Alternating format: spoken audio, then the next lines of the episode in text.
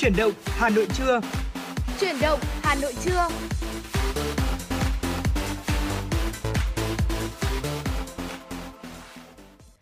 Xin kính chào quý vị và các bạn. Rất vui được gặp lại quý vị và các bạn trong chương trình Chuyển động Hà Nội trưa được phát sóng trên tần số ép em chín mươi sáu mê ga héc của Đài Phát thanh và Truyền hình Hà Nội.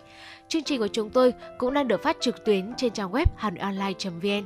Dạ vâng, thưa quý vị thính giả thân mến, à, nếu như quý vị chúng ta có mong muốn được lắng nghe một giai điệu âm nhạc nào, hay là muốn gửi tặng một lời nhắn yêu thương, một uh, bài hát tới những người thân của mình, hay là kể cả những người bạn bè của mình nữa, thì quý vị có thể tương tác với Thu Thảo và Bảo Trâm thông qua số hotline không hai bốn ba bảy bảy ba sáu sáu tám tám hoặc là trang fanpage ép em chín mươi sáu Thời sự Hà Nội quý vị nhé. Trong ba khung giờ phát sóng quen thuộc của Chuyển động Hà Nội, đó là Chuyển động Hà Nội sáng từ sáu giờ ba mươi tới bảy giờ ba mươi, và ngay tại thời điểm hiện tại của Chuyển động Hà Nội trưa từ mười giờ tới mười hai giờ, và cả khung giờ của Chuyển động Hà Nội chiều từ mười sáu giờ tới mười tám giờ. Tất cả những em xê của chương trình sẽ luôn thường trực, và chúng tôi hy vọng rằng mình có thể đáp ứng được tất cả những yêu cầu âm nhạc của quý vị thính giả. Vâng, quý vị thân mến, và có lẽ là chủ đề thời tiết cũng là chủ đề được chúng tôi đề cập rất nhiều ừ. trong những số Chuyển động Hà Nội chiều nay. Và bây giờ hãy cùng Bảo Trâm cập nhật tình hình thời tiết của ngày hôm nay. À, ngày hôm nay là thứ ba, ngày mùng tám tháng tám năm hai nghìn không trăm hai mươi ba. Không biết rằng là tình hình thời tiết ngày hôm nay sẽ như thế nào. À, thưa quý vị, theo Trung tâm Dự báo Khí tượng Thủy văn Quốc gia, ngày hôm nay mùng tám tháng tám ở khu vực vùng núi và Trung du Bắc Bộ có mưa vừa mưa to, có nơi mưa rất to và rải rác có dông với lượng mưa phổ biến từ ba mươi đến bảy mươi mi li mét và có nơi trên một trăm ba mươi mi li mét. Các nơi khác ở Bắc Bộ, Thanh Hóa và Nghệ An có mưa rào và dông rải rác. Cục bộ có mưa vừa mưa to với lượng mưa từ mười đến ba mươi mi li mét trong vòng hai mươi bốn giờ, có nơi trên năm mươi mi li mét trên hai mươi bốn giờ. Đề phòng nguy cơ xảy ra lũ quét, sạt lở đất tại khu vực vùng núi và ngập úng tại các khu vực trũng thấp. Đề phòng mưa với cường độ lớn trong một thời gian ngắn, gây ngập úng tại các khu đô thị. Trong mưa dông có khả năng xảy ra lốc sét và gió giật mạnh. Khu vực từ Quảng Trị đến Bình Thuận có nắng nóng, có nơi nắng nóng gay gắt với nhiệt độ cao nhất phổ biến trong khoảng từ ba mươi lăm đến ba mươi bảy độ C, có nơi trên ba mươi bảy độ C. Độ ẩm tương đối thấp phổ biến trong khoảng từ bốn mươi lăm đến năm mươi phần trăm.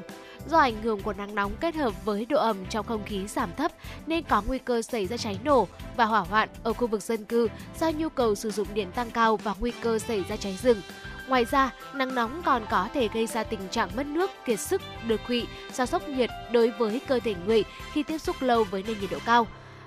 Ở dự báo chi tiết cho khu vực thủ đô Hà Nội ngày hôm nay, trời sẽ nhiều mây, có lúc có mưa rào và dông. Trong mưa dông có khả năng xảy ra lốc sét và gió giật mạnh. Nhiệt độ thấp nhất trong khoảng từ hai mươi sáu đến hai mươi tám độ C và nhiệt độ cao nhất dao động trong khoảng từ ba mươi mốt đến ba mươi ba độ C. Dạ vâng, thưa quý vị, và đó là một vài những thông tin thời tiết đáng chú ý mà chúng tôi cập nhật và gửi tới quý vị trong khung giờ của Chuyển động Hà Nội trưa nay. Bên cạnh đó thì vẫn sẽ còn rất nhiều những tin tức nóng khác nữa được chúng tôi liên tục cập nhật và thông tin từ quý vị. Ngay bây giờ xin mời quý vị sẽ cùng đến với một giai điệu âm nhạc đầu tiên được chúng tôi lựa chọn, và ngay sau giai điệu âm nhạc này, Thu Thảo và Bảo Trâm sẽ còn quay trở lại và chuyển tới quý vị những nội dung thông tin hấp dẫn khác nữa.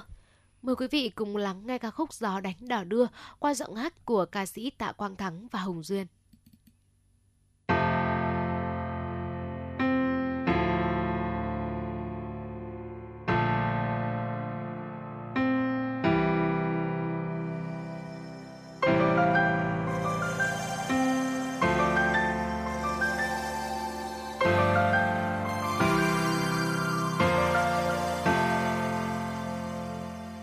Gió đánh cành tre, gió đập cành tre, chiếc thuyền anh vắng, lẻ thẻ anh đợi nàng. Gió đánh cành bàng, gió đập cành bàng, rừng trèo anh hát cô nàng ấy nghe. Gió đánh cành dư, gió đập cành dư.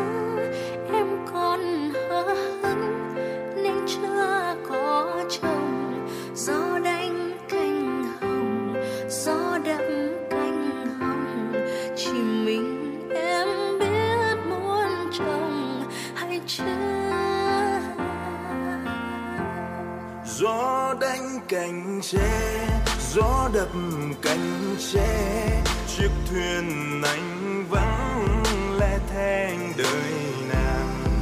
Gió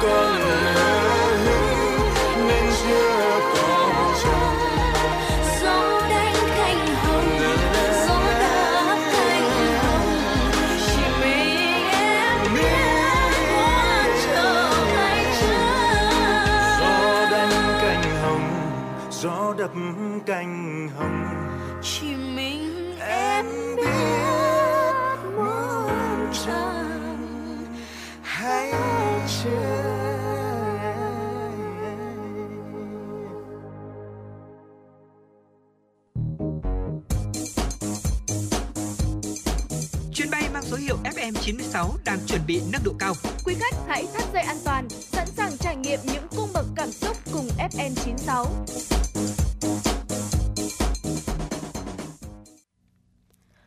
Thưa quý vị, và cùng quay trở lại với khung giờ của Chuyển động Hà Nội trưa nay, mời quý vị cùng chúng tôi cập nhật một số thông tin nổi bật được thực hiện bởi biên tập viên Thu Vân. Thưa quý vị, ngày hôm qua, tại Bộ Giáo dục và Đào tạo, Bộ trưởng Nguyễn Kim Sơn có buổi tiếp Phó Chủ tịch Viện Khảo thí Giáo dục Hoa Kỳ Rosie Hama. Vui mừng được tiếp đoàn Viện Khảo thí Giáo dục Hoa Kỳ E T S tại Bộ Giáo dục và Đào tạo. Bộ trưởng Nguyễn Kim Sơn gửi lời cảm ơn tới E T S và Chủ tịch E T S vì sự đón tiếp nồng hậu, đoàn công tác của Bộ Giáo dục và Đào tạo khi đoàn tới thăm trụ sở vào tháng chín năm hai nghìn không trăm hai mươi hai. Bộ trưởng một lần nữa khẳng định lại quan điểm của Bộ Giáo dục và Đào tạo Việt Nam mong muốn thúc đẩy quan hệ hợp tác với E T S dựa trên thỏa thuận hợp tác hai bên đã ký kết trước đó. Dự kiến trong tháng chín năm nay, Bộ Giáo dục và Đào tạo sẽ có đoàn công tác sang làm việc tại Hoa Kỳ.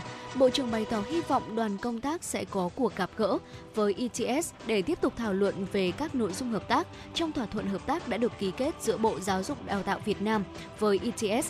Thay mặt đoàn công tác của Viện Khảo thí Giáo dục Hoa Kỳ, Phó Chủ tịch Rohit Sharma cảm ơn Bộ trưởng Nguyễn Kim Sơn đã dành sự đón tiếp nồng hậu cho đoàn, đồng thời gửi lời chào của Chủ tịch tới Bộ trưởng. Phó Chủ tịch Rohit Sharma tại buổi tiếp chia sẻ với Bộ trưởng về các hoạt động cũng như thế mạnh của E T S, trong đó có dự án khảo thí đang triển khai tại Ấn Độ. Phó Chủ tịch Rohit Sharma khẳng định E T S sẵn lòng hỗ trợ những dự án và mong muốn từ Bộ Giáo dục và Đào tạo Việt Nam. Thưa quý vị, ngày hôm qua, Thứ trưởng Ngô Thị Minh cùng lãnh đạo các đơn vị của Bộ Giáo dục Đào tạo đã gặp mặt lắng nghe ý kiến của học sinh tham dự Diễn đàn Trẻ em Quốc gia lần thứ bảy. Tại buổi gặp mặt, đại diện học sinh tham dự Diễn đàn Trẻ em Quốc gia lần thứ bảy đã trình bày các nhóm vấn đề và đề xuất về Bộ Giáo dục Đào tạo để từng bước xây dựng môi trường sống nói chung và môi trường học đường an toàn, thân thiện, lành mạnh cho trẻ em. Một số vấn đề được các em quan tâm như bạo lực học đường, xây dựng phòng xây dựng phòng tư vấn học đường tại các trường học, biện pháp khuyến khích học sinh chia sẻ về bạo lực học đường với các thầy cô giáo để kịp thời tháo gỡ, nâng cao kỹ năng sử dụng và khai thác dữ liệu trên mạng Internet để phục vụ học tập cho học sinh, vấn đề ngăn ngừa và chấm dứt hiện tượng hút thuốc lá điện tử tại trường học. Vui mừng chào đón các em tham dự Diễn đàn Trẻ em Quốc gia lần thứ bảy năm hai nghìn không trăm hai mươi ba. Thứ trưởng Ngô Thị Minh đồng thời biểu dương kết quả phấn đấu rèn luyện trong học tập và cuộc sống của các em. Thứ trưởng mong muốn các em tiếp tục phấn đấu học tập, lan tỏa những giá trị phẩm chất tốt đẹp, trở thành những tấm gương tốt, cháu ngoan Bác Hồ tiêu biểu. Thứ trưởng Ngô Thị Minh đề nghị các đơn vị của Bộ Giáo dục Đào tạo tiếp thu ý kiến, kiến nghị của các em học sinh tại buổi gặp mặt, xem xét một cách thấu đáo các ý kiến để kịp thời đề xuất trong quá trình xây dựng các văn bản điều hành trong thời gian tới. Theo Trung tâm Kiểm soát Bệnh tật Hà Nội, tính từ đầu năm hai nghìn không trăm hai mươi ba đến ngày bốn tháng tám, Hà Nội đã ghi nhận hai nghìn bảy trăm năm mươi trường hợp mắc sốt xuất huyết, tăng bốn phẩy bảy lần so với cùng kỳ của năm hai nghìn không trăm hai mươi hai. Trong bốn tuần gần đây, số ca mắc mới đang có xu hướng tăng nhanh. Trung bình mỗi tuần Hà Nội ghi nhận khoảng bốn trăm tám mươi mốt trường hợp, tăng bốn phẩy ba lần so với trung bình bốn tuần trước đó.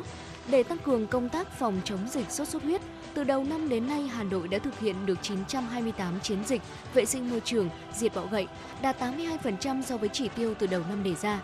Tuy nhiên, vẫn có một số địa phương thực hiện chiến dịch vệ sinh môi trường, diệt bọ gậy đạt thấp so với chỉ tiêu đề ra như Thanh Trì tỷ lệ hai mươi chín phần trăm, Cầu Giấy hai mươi chín phần trăm, Hoàn Kiếm bốn mươi phần trăm, Tây Hồ bốn mươi phần trăm, Thường Tín bốn mươi sáu phần trăm, Phúc Thọ bốn mươi bảy phần trăm. Và hiện Trung tâm Kiểm soát Bệnh tật Hà Nội đang phối hợp với Trung tâm Y tế các quận huyện thị xã của thành phố tổ chức giám sát tình hình muỗi truyền bệnh để đánh giá nguy cơ và cảnh báo dịch sốt xuất huyết. Tính đến ngày bốn tháng tám đã thực hiện giám sát được sáu trăm bốn mươi bảy lượt thuộc năm khu vực. Cũng theo Trung tâm Kiểm soát Bệnh tật Hà Nội, đáng lo ngại, công tác phòng chống dịch bệnh sốt xuất huyết hiện nay đang gặp khó khăn do một số đơn vị hiện tại chưa mua sắm được hóa chất diệt muỗi, diệt bọ gậy. Và trước tình hình này, Sở Y tế Hà Nội kêu gọi người dân tuyệt đối không chủ quan lơ là với sốt xuất huyết, người dân tích cực thực hiện các biện pháp phòng bệnh để tránh dịch bệnh lây lan rộng. Quý vị thân mến, và vừa rồi là những tin tức có trong đầu chương trình Chuyển động Hà Nội trưa nay. Bây giờ hãy cùng chúng tôi đến với một tiểu mục vô cùng quen thuộc với chương trình, tiểu mục Ký ức Hà Nội. Và ngày hôm nay thì hãy cùng chúng tôi bàn luận một chút về câu chuyện Tên làng Hà Nội xưa quý vị nhé. Thưa quý vị, làng ban đầu là nơi tụ cư của một nhóm người thân thích. Tuy nhiên thì rất khó xác định được chữ làng xuất hiện cụ thể là vào khoảng thời gian nào. Thời kỳ Bắc thuộc thì người Việt gọi một làng hay một vùng sẽ bắt đầu bằng chữ kẻ, và sau chữ kẻ này chỉ có một từ. Kẻ chính là từ Việt cổ. Người xưa thì thường đặt tên làng dựa vào đặc điểm nổi bật của khu vực đó, hay lấy tên họ của người khai khẩn đất hoang lập ra làng, hay là có khi là sẽ dựa vào một nghề nào đó mà mọi người thường làm trong khu vực để đặt tên cho làng. Phía nam kinh thành Thăng Long thì trồng nhiều cây mai, cho nên làng ở vùng này đều có chữ mai, ví dụ như là Mai Động này, Tương Mai, Hoàng Mai hay là Hồng Mai. Tuy nhiên thì dân chúng gọi nôm là các làng mơ hay là kẻ mơ. Còn ở phía tây kinh thành thì có các làng như là Bái Ân này, Yên Thái, Nghĩa Đô, Trích Xài, Hồ Khẩu, hay gọi nôm là kẻ bưởi vì có thuyết cho rằng là đoạn sông Tô Lịch chảy qua khu này có rất nhiều bưởi dạt vào bờ. Hay là chỉ các làng cổ mới bắt đầu bằng chữ kẻ như là Kẻ Vẽ, Kẻ Noi, Kẻ Giàn, Kẻ Cót, Kẻ Láng, Kẻ Lũ hay Kẻ Vọng. Và để chúng ta có nhiều thông tin hơn cũng như là hiểu thêm về những làng có tên kẻ tại Hà Nội thì ngay sau đây hãy cùng với chúng tôi tìm hiểu trong tiểu mục Ký ức Hà Nội quý vị nhé. Quý vị thân mến, có lẽ là quen thuộc và được nhiều quý vị đến thời điểm hiện tại chúng ta biết đó là uh, cụm từ kẻ bưởi. Kẻ, bể, kẻ bưởi xưa là vùng ven Hà Nội gồm các làng như ở Thảo vừa mới liệt kê ra, đó là làng Yên Thái, Hồ Khẩu, Đông Xã, Trích Xài, Võng Thị, Bái Ân, Trung Nha. Các bậc tiền bối có kể lại rằng từ xưa kia bưởi vùng mạn ngược theo dòng chảy trôi về rất nhiều, à, người ta thấy vậy liền vớt lên để bán. Dần dần theo thói quen gọi vùng này là vùng bưởi, và chợ nằm trong khu vực này cũng được gọi với cái tên là chợ bưởi. Dân vùng bưởi thì có hai nghề thủ công nổi tiếng, đó là dệt lĩnh và làm giấy. Và rõ ràng rằng là từ bưởi đây thì nó cũng không liên quan đến nghề. Ví dụ như ở đây trồng rất nhiều bưởi hay là một ví dụ nào đó. Và thưa quý vị, trải qua nhiều đời, nghề làm giấy ngày càng phát triển, thiên hạ lại quen gọi là giấy bưởi. Thực ra không phải là cả tổng bưởi làm giấy, mà chỉ riêng có ba thôn làm nghề này là thôn Yên Thái, Hồ Khẩu và Đông Xã. Nhờ nghề làm giấy phát triển mà kẻ bưởi từ một vùng lầy trũng của sông Nhị Hà, một bãi tha ma, sau này đã trở thành một vùng dân cư sầm uất. Dạ vâng thưa quý vị, ờ, Kẻ Mọc cũng chính là một uh, làng xưa của Hà Nội, và cái tên này thì nó cũng không liên quan đến điều gì hết. Kẻ Mọc xưa là những thôn làng nằm bên bờ nam của Tô Lịch, phía ngoài lũy thành đất Thăng Long. Thời mà chưa có đường nối từ ngã tư Sở đi Hà Đông đó thưa quý vị, con đường lên kinh thành từ Thanh Oai, Hòa Bình lên Thăng Long có chạy qua giữa Nhân Mục Môn, có chiếc cầu Nhân Mục Kiều bắc qua sông Tô Lịch, và kể từ đó thì mọi người gọi làng này đó chính là Kẻ Mọc. Và tiếp theo xin mời quý vị hãy cùng chúng tôi đến với một làng có tên là làng Kẻ Vẽ ạ. Ờ, mặc dù có tên là vẽ, ờ, nhưng mà ở đây thì cũng không có một họa sĩ hoặc là có một làng nghề nào liên quan ừ. để nó gọi là tranh cả. Làng Đông Ngạc, tên nôm na gọi là làng vẽ hay là kẻ vẽ, tên chữ là Đông Ngạc, là một làng cổ ở nằm sát chân cầu Thăng Long, cách trung tâm Hà Nội khoảng mười ki lô mét. Đông Ngạc được coi là một trong những làng cổ nhất của Hà Nội. Làng còn được gọi là làng tiến sĩ do có rất nhiều vị tiến sĩ Hán học và Tây học làm người làng. Làng còn nổi tiếng về một số nghề thủ công truyền thống như là chuyên sản xuất nem như là giò chèm này, nem vẽ này, làm quăng gánh hay là nặn nồi đất. Làng thì hiện còn trên một trăm ngôi nhà cổ có thời gian xây dựng trên một trăm năm, trong đó có nhiều ngôi nhà gỗ được đục chạm, được uh, đục chạm, uh, chạm khắc rất là công phu. Uh, nhà thờ Đỗ Thế Giải, uh, nhà đờ Nhà thờ Đỗ Thế Giai, một quan chức cấp cao thời Lê Trịnh, là nơi còn giữ được khá nhiều những di vật có giá trị. Và đây là một ngôi nhà được chọn là bối cảnh quay nhiều bộ phim truyện cũng như là phim truyền hình Việt Nam.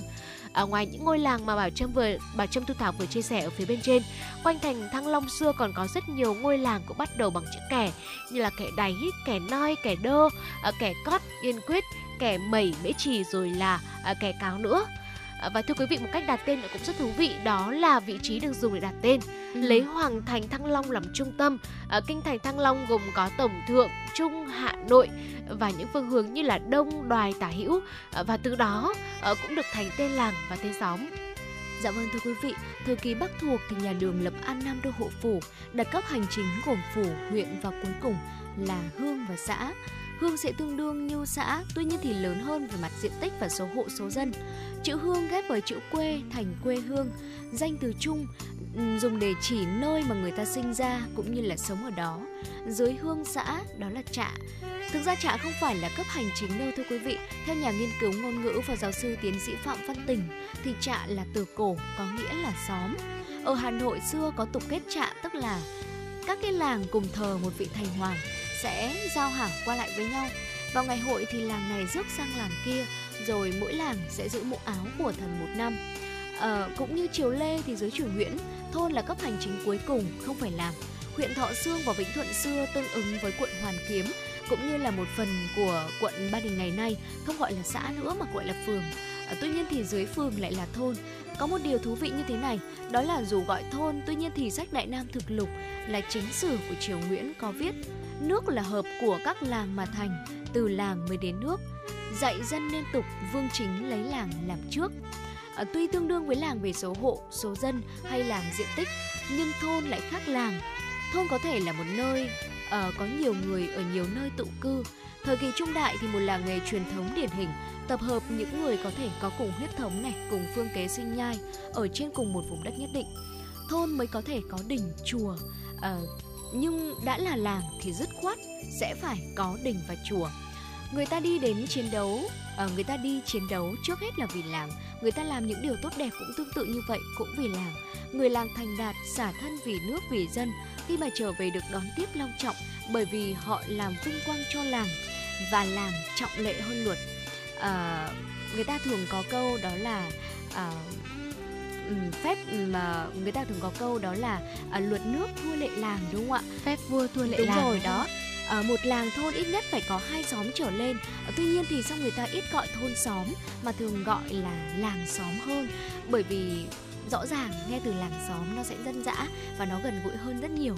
Dạ, có một làng thì không ai gọi là xã mà gọi là làng, ví dụ như là làng Khương Thượng, làng Phương Liệt hay là làng Lũ và làng Định Công. Đầu đời Nguyễn, tên địa danh hành chính ở Hà Nội có hai âm Hán Việt chiếm khá là nhiều. Ở các địa danh thần Việt chỉ có mười chín tên và đa số bắt đầu bằng chữ hàng. Ngoài tên chữ thì vua Gia Long vẫn cho duy trì tên nôm, ví dụ như là phường Thạch Khối có tên nôm là Hàng Than. Vào năm một nghìn tám trăm hai mươi tư, vua Minh Mạng chủ trương xem xét lại tên các đơn vị hành chính, trong đó có Hà Nội, và xóa bỏ tên xã, thôn có tên tục, khuyến khích là tìm tên đẹp, tên có ý nghĩa, và những thôn có tên dài quá thì cũng sẽ bị cắt ngắn lại. Tên làng không chỉ là tên gọi mà còn chứa đựng lịch sử văn hóa của làng đó, vì thế ai làm tổn hại danh dự làng thì sẽ bị coi khinh. Từ triều vua Gia Long đến vua Thành Thái, bảy mươi ba tên tổng phường xã thôn ở Hà Nội phải đổi vì tách nhập hành chính và vì lý do tu từ, kiêng những từ tôn kính. À, dường như là ý thức được điều này nên khi đổi, triều đình chỉ đổi một từ thôi. Ví dụ như là chữ Hoa kiêng Húy đổi thành là Yên Nam Vụ, làng Hoa Ngư phải đổi thành là Nam Ngư, Kim Hoa thì được đổi thành là Kim Liên, Yên Hoa thì đổi thành là Yên Phụ, Hoa Kinh thì được đổi thành là Minh Kinh, và đến triều vua Thành Thái lại bắt đầu đổi thành Chính Kinh. Ở làng Thụy Trương đổi thay thành Thụy Khuê, Nhật Chiêu được đổi thành Nhật Tân. Ở xã Đông Ngạc khi mà chưa đổi thành phường của ba làng vốn là ba xã gồm Vẽ, tức là Kẻ Vẽ, tên chữ là Đông Ngạc, Cảo và Liên Ngạc. Trong kháng chiến chống Pháp, chính quyền Việt Minh đã ghép với làng Thụy Hương thành xã Đông Thụy. Vào năm một nghìn chín trăm năm mươi sáu, thành phố tách Thụy Hương thành xã riêng, còn làng Vẽ, Cảo, Liên Ngạc gọi là xã Đức Thắng. Vì mất tên làng, người cao tuổi ở Đông Ngạc đã làm đơn từ chối tên Đức Thắng và xin được đổi lại tên cũ, và đến năm một nghìn chín trăm sáu mươi lăm thì mới được. Ngày nay thì muốn đổi tên cũng rất là khó vì có liên quan đến sổ đỏ, rồi là căn cước công dân gắn chip nữa. Các làng lên phố thì tên làng sẽ được lấy đặt làm tên phố, và điều đó cũng đã đáp ứng được nguyện vọng của người dân. Dạ vâng, à, bản thân tôi thảo nghĩ rằng là ngoài việc là uh, liên quan đến sổ đỏ này, liên quan đến căn cước công dân, thì có lẽ là các cái tên của các cái làng này một phần nào đó cũng đã gắn liền với tuổi thơ cũng như là uh, ký ức của rất nhiều người. Cho nên chính đôi khi ạ, thay vì gọi bằng những cái tên mà ngày nay chúng ta hay gọi thì mọi người thường gọi là kẻ này, kẻ kia, đúng không ạ? Hoặc là với cái tên làng đã được đặt ngay từ thuở ban đầu rồi. Đó. Uh, và vừa rồi là một vài những chia sẻ mà chúng tôi đã cập nhật được về chuyện tên làng ở Hà Nội xưa, và thêm rất nhiều những thông tin thú vị. Uh, tên làng có thể được đặt theo tên của uh, người, của họ đã khai khẩn đất hoang lập ra làng này, có khi là dựa vào làng nghề, mà cũng có khi là không dựa vào một điều gì cả, chỉ là người dân quen gọi và từ đó thành tên làng thôi. Và thêm rất nhiều những thông tin khác nữa về Hà Nội để chúng ta có thể am hiểu về Hà Nội của mình hơn, đúng không ạ? Tuy nhiên thì thời lượng của Ký ức Hà Nội cũng có hạn. Chúng tôi xin phép được dừng những thông tin này tại đây và sẽ còn tiếp tục chuyển tới quý vị rất nhiều những thông tin thú vị ở những phần tiểu mục sau của Chuyển động Hà Nội trưa. Còn ngay bây giờ xin mời quý vị cùng quay trở lại với không gian âm nhạc của Chuyển động Hà Nội. Quê tôi sớm tinh mơ, tiếng gà gọi cha vác quốc gia đồng. Ai đêm nắng đông đầy tới vai, cháy những giọt mồ hôi.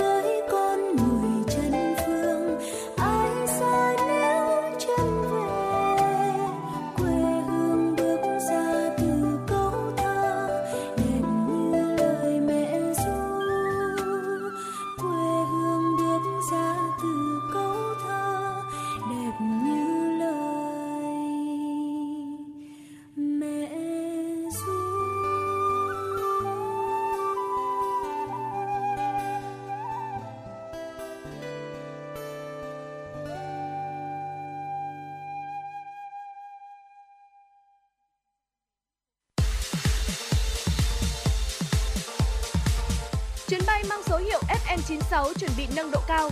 Quý khách hãy thắt dây an toàn, sẵn sàng trải nghiệm những cung bậc cảm xúc cùng F M chín sáu.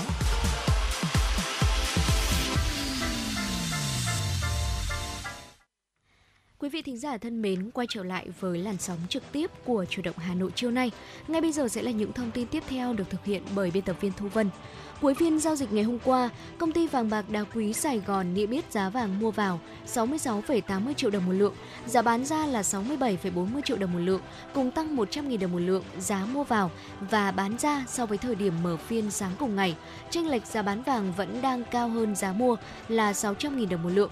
Cũng sau phiên giao dịch ngày hôm qua, tập đoàn Doji niêm yết giá vàng mua vào bán ra ở mức là sáu mươi sáu phẩy sáu mươi và sáu mươi bảy phẩy ba mươi lăm triệu đồng một lượng. So với đầu phiên sáng, giá vàng mua vào và bán ra tại Doji cùng tăng năm mươi nghìn đồng một lượng. Chênh lệch giá mua bán vàng tại Doji đang duy trì ở mức là bảy trăm năm mươi nghìn đồng một lượng. Thưa quý vị, mới đây, Thủ tướng Phạm Minh Chính đã ký công điện sáu chín tư gửi các bộ ngành địa phương yêu cầu triển khai các biện pháp ngăn chặn, phát hiện và xử lý nghiêm các trường hợp buôn bán vận chuyển trái phép lợn qua biên giới vào Việt Nam. Bởi trong thời gian qua, có tình trạng buôn bán vận chuyển lợn trái phép vào Việt Nam, nhất là từ Campuchia, ảnh hưởng đến sản xuất trong nước, đồng thời gia tăng nguy cơ xâm nhiễm các loại dịch bệnh trên đàn lợn trong nước. Trong vòng bảy tháng đầu năm nay, lực lượng biên phòng các tỉnh biên giới Tây Nam đã bắt hàng chục vụ lợn nhập lậu qua biên giới. Nguyên nhân được cho là giá lợn trong nước cao hơn hàng chục nghìn đồng một kg so với các nước bạn, dẫn đến việc người dân tìm cách để lén lút đưa lợn trái phép về Việt Nam tiêu thụ. Ông Trịnh Mạnh Cường, Phó Chánh Văn phòng Ban Chỉ đạo ba tám chín Quốc gia nhận định, trong thời gian tới, Văn phòng Thường trực chúng tôi sẽ tham mưu Ban Chỉ đạo cũng như phối hợp với các cơ quan trung ương, thành lập các Ban Chỉ đạo, đoàn kiểm tra, tập trung công tác kiểm tra đôn đốc, chống buôn lậu hàng giả trên toàn quốc nói chung. Trong đó sẽ có sự nghiên cứu tập trung vào một số địa bàn trọng điểm để làm sao đẩy mạnh công tác thực hiện hiệu quả công điện sáu chín tư của Thủ tướng. Lợn nhập lậu không rõ nguồn gốc có thể được chọn các sản phẩm cấm dùng trong chăn nuôi, không đảm bảo yêu cầu vệ sinh thú y, an toàn thực phẩm, có nguy cơ ảnh hưởng đến ngành chăn nuôi trong nước và sức khỏe của người dân. Do vậy, Thủ tướng Chính phủ cũng yêu cầu khi phát hiện trường hợp nhập khẩu lợn bất hợp pháp, phải tái xuất hoặc là tiêu thụ ngay và xử lý nghiêm các tổ chức cá nhân vi phạm. Chiều tối ngày hôm qua, Công an thành phố Hà Nội cho biết đang phối hợp với các đơn vị nghiệp vụ của Bộ Công an điều tra, làm rõ việc kẻ xấu chiếm quyền đăng tải ảnh nhạy cảm lên Facebook Công an thành phố Hà Nội. Và trước đó vào cuối giờ chiều cùng ngày, nhiều người dùng mạng xã hội bất ngờ phát hiện trên phần story fanpage Công an thành phố Hà Nội xuất hiện hình ảnh nhạy cảm. Khi click vào hình ảnh và hiện ra link lạ bằng tiếng nước ngoài. Theo nhà chức trách, đây là vụ việc kẻ xấu chiếm quyền truy cập đăng tải các hình ảnh nhạy cảm. Tuy nhiên là vụ việc đã được khắc phục ngay sau đó. Được biết, trang fanpage chính thức Công an thành phố Hà Nội có sáu trăm năm mươi nghìn lượt theo dõi, hàng ngày cập nhật các thông tin về tình hình an ninh trật tự và tuyên truyền phổ biến pháp luật. Đây là kênh thông tin hữu hiệu kết nối Công an thành phố với người dân để nắm bắt tình hình an ninh trật tự một cách đa chiều và hiệu quả với mục tiêu vì thành phố bình yên. Công an thành phố Hà Nội cho biết trong thời gian diễn ra trận đấu bóng đá giữa câu lạc bộ Hà Nội và câu lạc bộ Hải Phòng tại sân vận động Hàng Đẫy vào tối ngày hai tháng tám năm hai nghìn không trăm hai mươi ba, một số cổ động viên quá khích đã đốt pháo sáng ở khu vực khán đài B chín B mười gây ảnh hưởng đến công tác đảm bảo an ninh, an toàn trận đấu. Ngay sau đó, Giám đốc Công an thành phố Hà Nội đã chỉ đạo Công an quận Đống Đa khẩn trương phối hợp với các đơn vị nghiệp vụ Công an thành phố tập trung điều tra xác minh làm rõ để xử lý nghiêm hành vi vi phạm nêu trên. Căn cứ kết quả điều tra, ngày năm tháng tám năm hai nghìn không trăm hai mươi ba, Cơ quan Cảnh sát điều tra Công an quận Đống Đa đã ra quyết định khởi tố vụ án hình sự gây rối trật tự công cộng xảy ra trên khán đài B, sân vận động Hàng Đẫy vào ngày hai tháng tám năm hai nghìn không trăm hai mươi ba và ra quyết định tạm giữ hình sự ba đối tượng là Nguyễn Trung Hiếu sinh năm hai nghìn không trăm lẻ ba, hộ khẩu thường trú tại Gia Viên, Ngô Quyền, Hải Phòng; Lê Văn Tùng sinh năm một nghìn chín trăm tám mươi chín, hộ khẩu thường trú tại Hùng Vương, Hồng Bàng, Hải Phòng; Đỗ Minh Sáng sinh năm hai nghìn không trăm lẻ hai, hộ khẩu thường trú tại Vinh Quang, Vĩnh Bảo, Hải Phòng. Hiện Giám đốc Công an thành phố đang chỉ đạo Công an quận Đống Đa tiếp tục mở rộng điều tra, làm rõ các đối tượng có liên quan để xử lý nghiêm theo quy định của pháp luật. Thưa quý vị, theo Trung tâm Dự báo Khí tượng Thủy văn, dự báo thời tiết ngày hôm nay tại khu vực Hà Nội, nhiệt độ thấp nhất từ hai mươi sáu đến hai mươi tám độ C, nhiệt độ cao nhất từ ba mươi cho đến ba mươi hai độ C, trời có mây, ngày có mưa, mưa rào rải rác, đêm có mưa rào vài nơi, gió nhẹ. Phía Tây Bắc Bộ, nhiệt độ thấp nhất từ hai mươi ba đến hai mươi bốn độ C, có nơi dưới hai mươi ba độ C và nhiệt độ cao nhất từ hai mươi tám cho đến ba mươi mốt độ C, có nơi trên ba mươi mốt độ C. Phía Đông Bắc Bộ nhiệt độ thấp nhất từ hai mươi lăm đến hai mươi sáu độ C, vùng núi có nơi dưới hai mươi lăm độ C, nhiệt độ cao nhất từ hai mươi chín đến ba mươi hai độ C và có nơi trên ba mươi hai độ C. Trời nhiều mây, có mưa rào và dông rải rác, cục bộ có mưa vừa mưa to, riêng khu vực Trung Du và vùng núi có mưa vừa mưa to, có nơi mưa rất to và rải rác có dông. Và đây chính là thông tin thời tiết mà chúng tôi cập nhật mới nhất cho đến thời điểm hiện tại, cũng xin được chuyển tới quý vị thính giả. Quý vị thân mến, và trước khi đến với những tiểu mục tiếp theo của Chuyển động Hà Nội trưa nay, à, chúng tôi cũng vừa nhận được yêu cầu âm nhạc đến từ vị thính giả có đôi số là hai tám bốn bốn, có yêu cầu ca khúc Bông Hoa Đẹp Nhất à, đến từ chàng ca sĩ trẻ của Navy. Ngay bây giờ thì xin được mời vị thính giả có đôi số là hai tám bốn bốn cùng tất cả quý vị thính giả, chúng ta sẽ cùng thư giãn với ca khúc Bông Hoa Đẹp Nhất.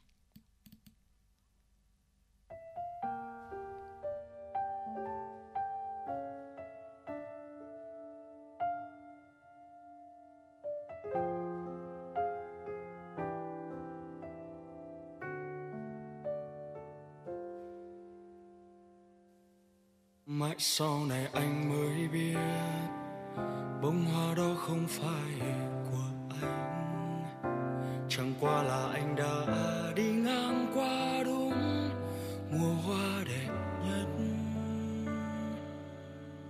Còn tim anh cứ ngỡ là duyên số, thì ra đó chỉ là chuyện hư vô. Lý do chia tay là gì em có biết không? Vì em không yêu anh như anh yêu em, vì em xem anh chỉ là nhất thời, người mãi chơi vơi như anh. Làm sao anh mà có em? Mãi sau này xa nhau anh mới thấu suốt chặng đường khi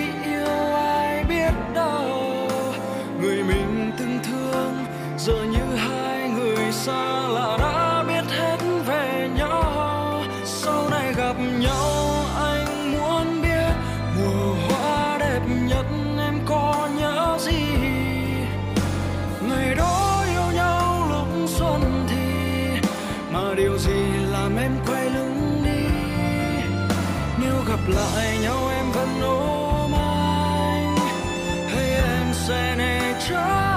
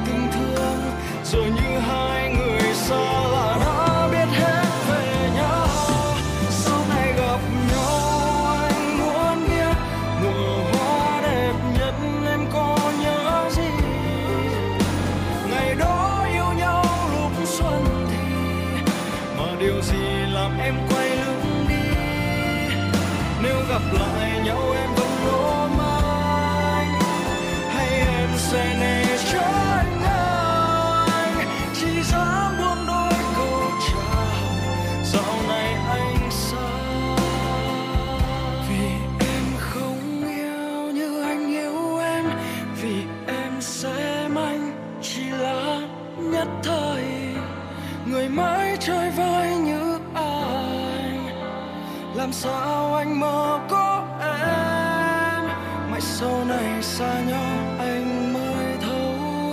suốt chặng đường khi yêu ai biết đâu người mình từng thương giờ như hai người xa lạ đã biết hết về nhau.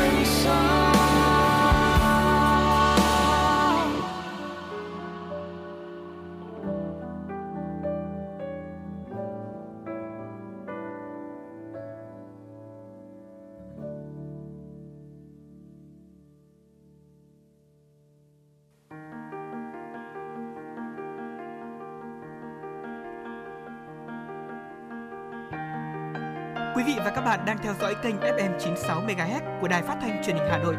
Hãy giữ sóng và tương tác với chúng tôi theo số điện thoại không hai bốn ba bảy bảy ba sáu sáu tám tám. ép em chín mươi sáu đồng hành trên mọi nẻo đường. đường.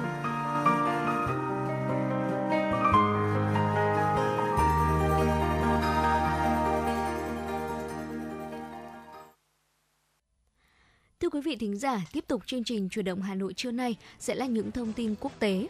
Bộ trưởng Bộ Tài chính Ấn Độ, ông Pankaj Chaudhary cho hay, lộ trình của chính phủ Ấn Độ nhằm đưa Ấn Độ trở thành nền kinh tế trị giá năm nghìn tỷ đô la Mỹ sẽ tập trung vào tăng trưởng ở cấp độ vĩ mô và phúc lợi toàn diện ở cấp độ vi mô.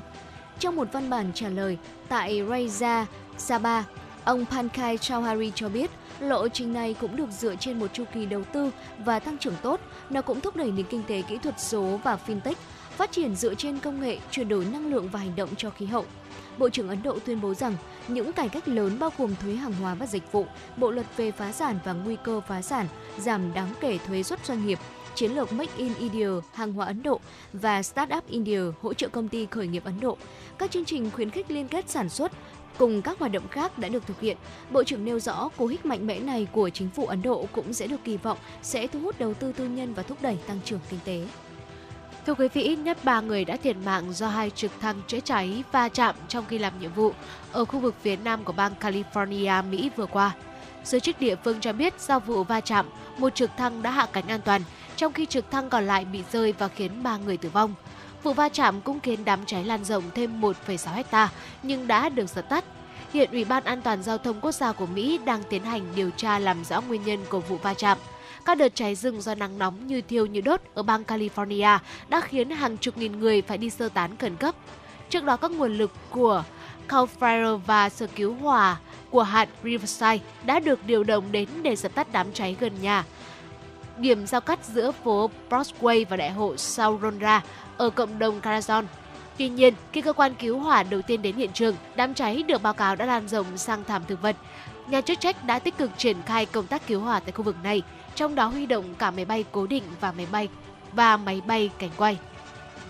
Ngày hôm qua, giới chức Afghanistan cho biết có ít nhất là hai trăm người đã bị ngộ độc thực phẩm tại tỉnh Khost, miền đông nước này. Và theo người phát ngôn của cảnh sát tỉnh Khost, ông Mustafa Gaba, vụ việc xảy ra vào tối ngày sáu tháng tám tại làng Sarkai, huyện Gia Lai, Madan, trong một bữa ăn từ thiện dành cho người dân tại làng này. Một số nhân chứng cho biết số người có dấu hiệu ngộ độc thực phẩm tại bữa ăn từ thiện nói trên có thể lên đến bốn trăm người. Tất cả các nạn nhân đã được đưa đến các cơ sở y tế để chữa trị và hiện nhà chức trách đang tiến hành điều tra vụ việc. Xin được chuyển sang thông tin đáng chú ý tiếp theo. Theo báo cáo, xuất khẩu kim chi của Hàn Quốc trong sáu tháng đầu năm nay đã đạt tám mươi mốt triệu đô la Mỹ, tăng hơn hai mươi phần trăm so với mức trung bình hàng năm và tăng bốn phẩy tám phần trăm so với năm trước đó. Nhu cầu mạnh mẽ đối với món ăn truyền thống này của Hàn Quốc ở Mỹ và Liên minh châu Âu đã thúc đẩy sự tăng trưởng vững chắc cho lĩnh vực xuất khẩu này. Hàn Quốc đạt mục tiêu đưa kim chi. Xin lỗi quý vị, Hàn Quốc đặt mục tiêu đưa kim ngạch xuất khẩu kim chi lên hơn ba trăm triệu đô la Mỹ vào năm hai nghìn không trăm hai mươi bảy.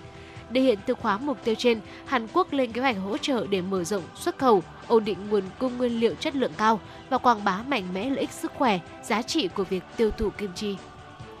Quý vị thân mến, và trước khi chúng ta cùng nhau đến với ly cà phê của buổi trưa ngày hôm nay, xin mời quý vị mình sẽ cùng quay trở lại với không gian âm nhạc của Chuyển động Hà Nội quý vị nhé.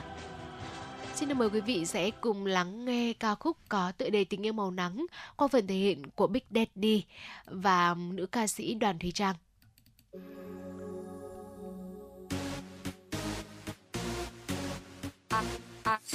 Ai mặc ngọng lai lai, ngọng lai lai. Ai mặc ngọng lai lẩu, ngọng lai lẩu.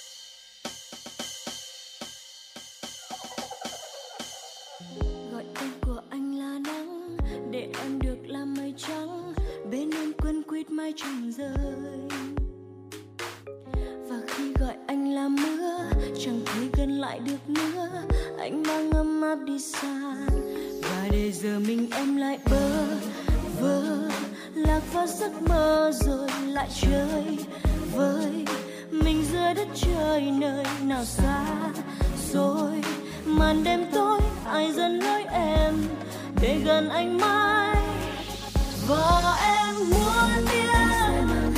Trái tim vẫn nhớ thương âm thầm bao lâu nay sẽ mang đến cho mình ước mơ về hạnh phúc ấy, hay là nỗi xót xa có hay rằng tình yêu em luôn bao la rồi sẽ đến một ngày em chợt nhận ra tình ta như đó hoa đợi khi nắng mai khi đôi môi lại dần dấu tình ta chẳng phải.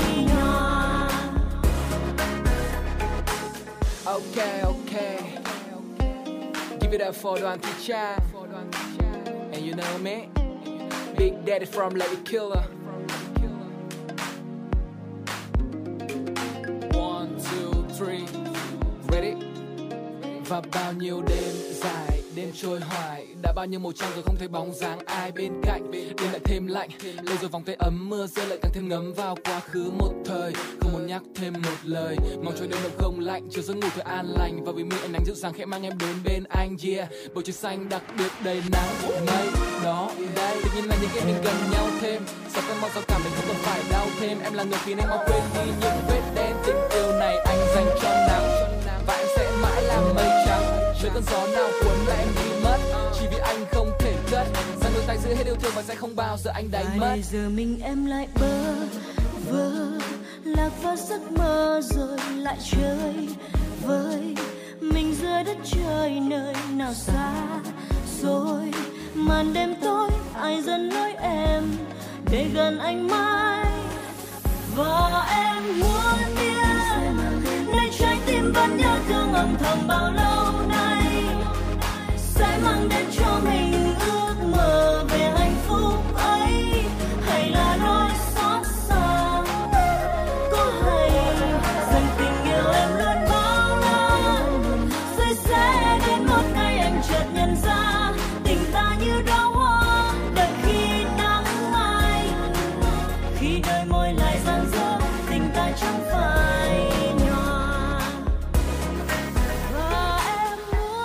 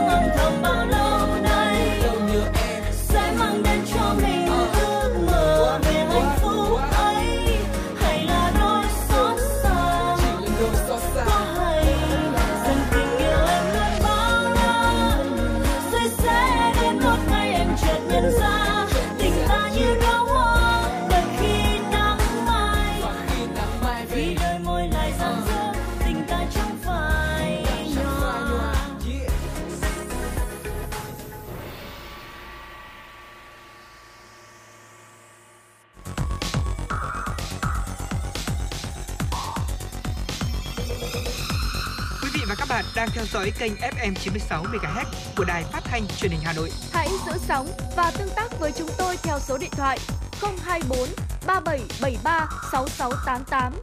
ép em chín sáu đồng hành trên mọi nẻo đường. đường.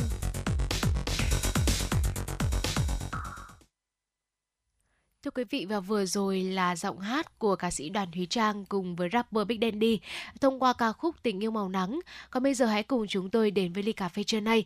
Và ngày hôm nay thì chúng tôi cũng đề cập đến một nội dung mà tôi tin chắc rằng là trong buổi cà phê nói chuyện giữa Bảo Trâm, Thu Thảo với quý vị thính giả, chúng ta sẽ có nhiều điều để bàn luận.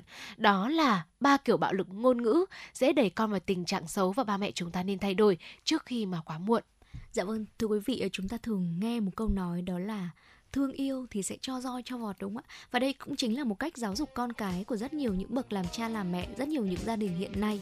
À, tuy nhiên thì có một cái thực tế đó là bạo lực gia đình đôi khi nó không chỉ đánh giá bằng việc là chúng ta sử dụng roi vọt để dạy dỗ con cái của mình đâu, mà nó sẽ còn bao gồm cả kỳ thị này, miệt thị, mắng nhiếc, xúc phạm, đe dọa, hay là ngay cả việc tạo áp lực căng thẳng, ví dụ như là học tập này, chứng kiến bạo lực gia đình, thì đây cũng chính là những cái kiểu được gọi chung là bạo lực gia đình. Tuy nhiên thì nó sẽ thiên về mặt tinh thần hơn.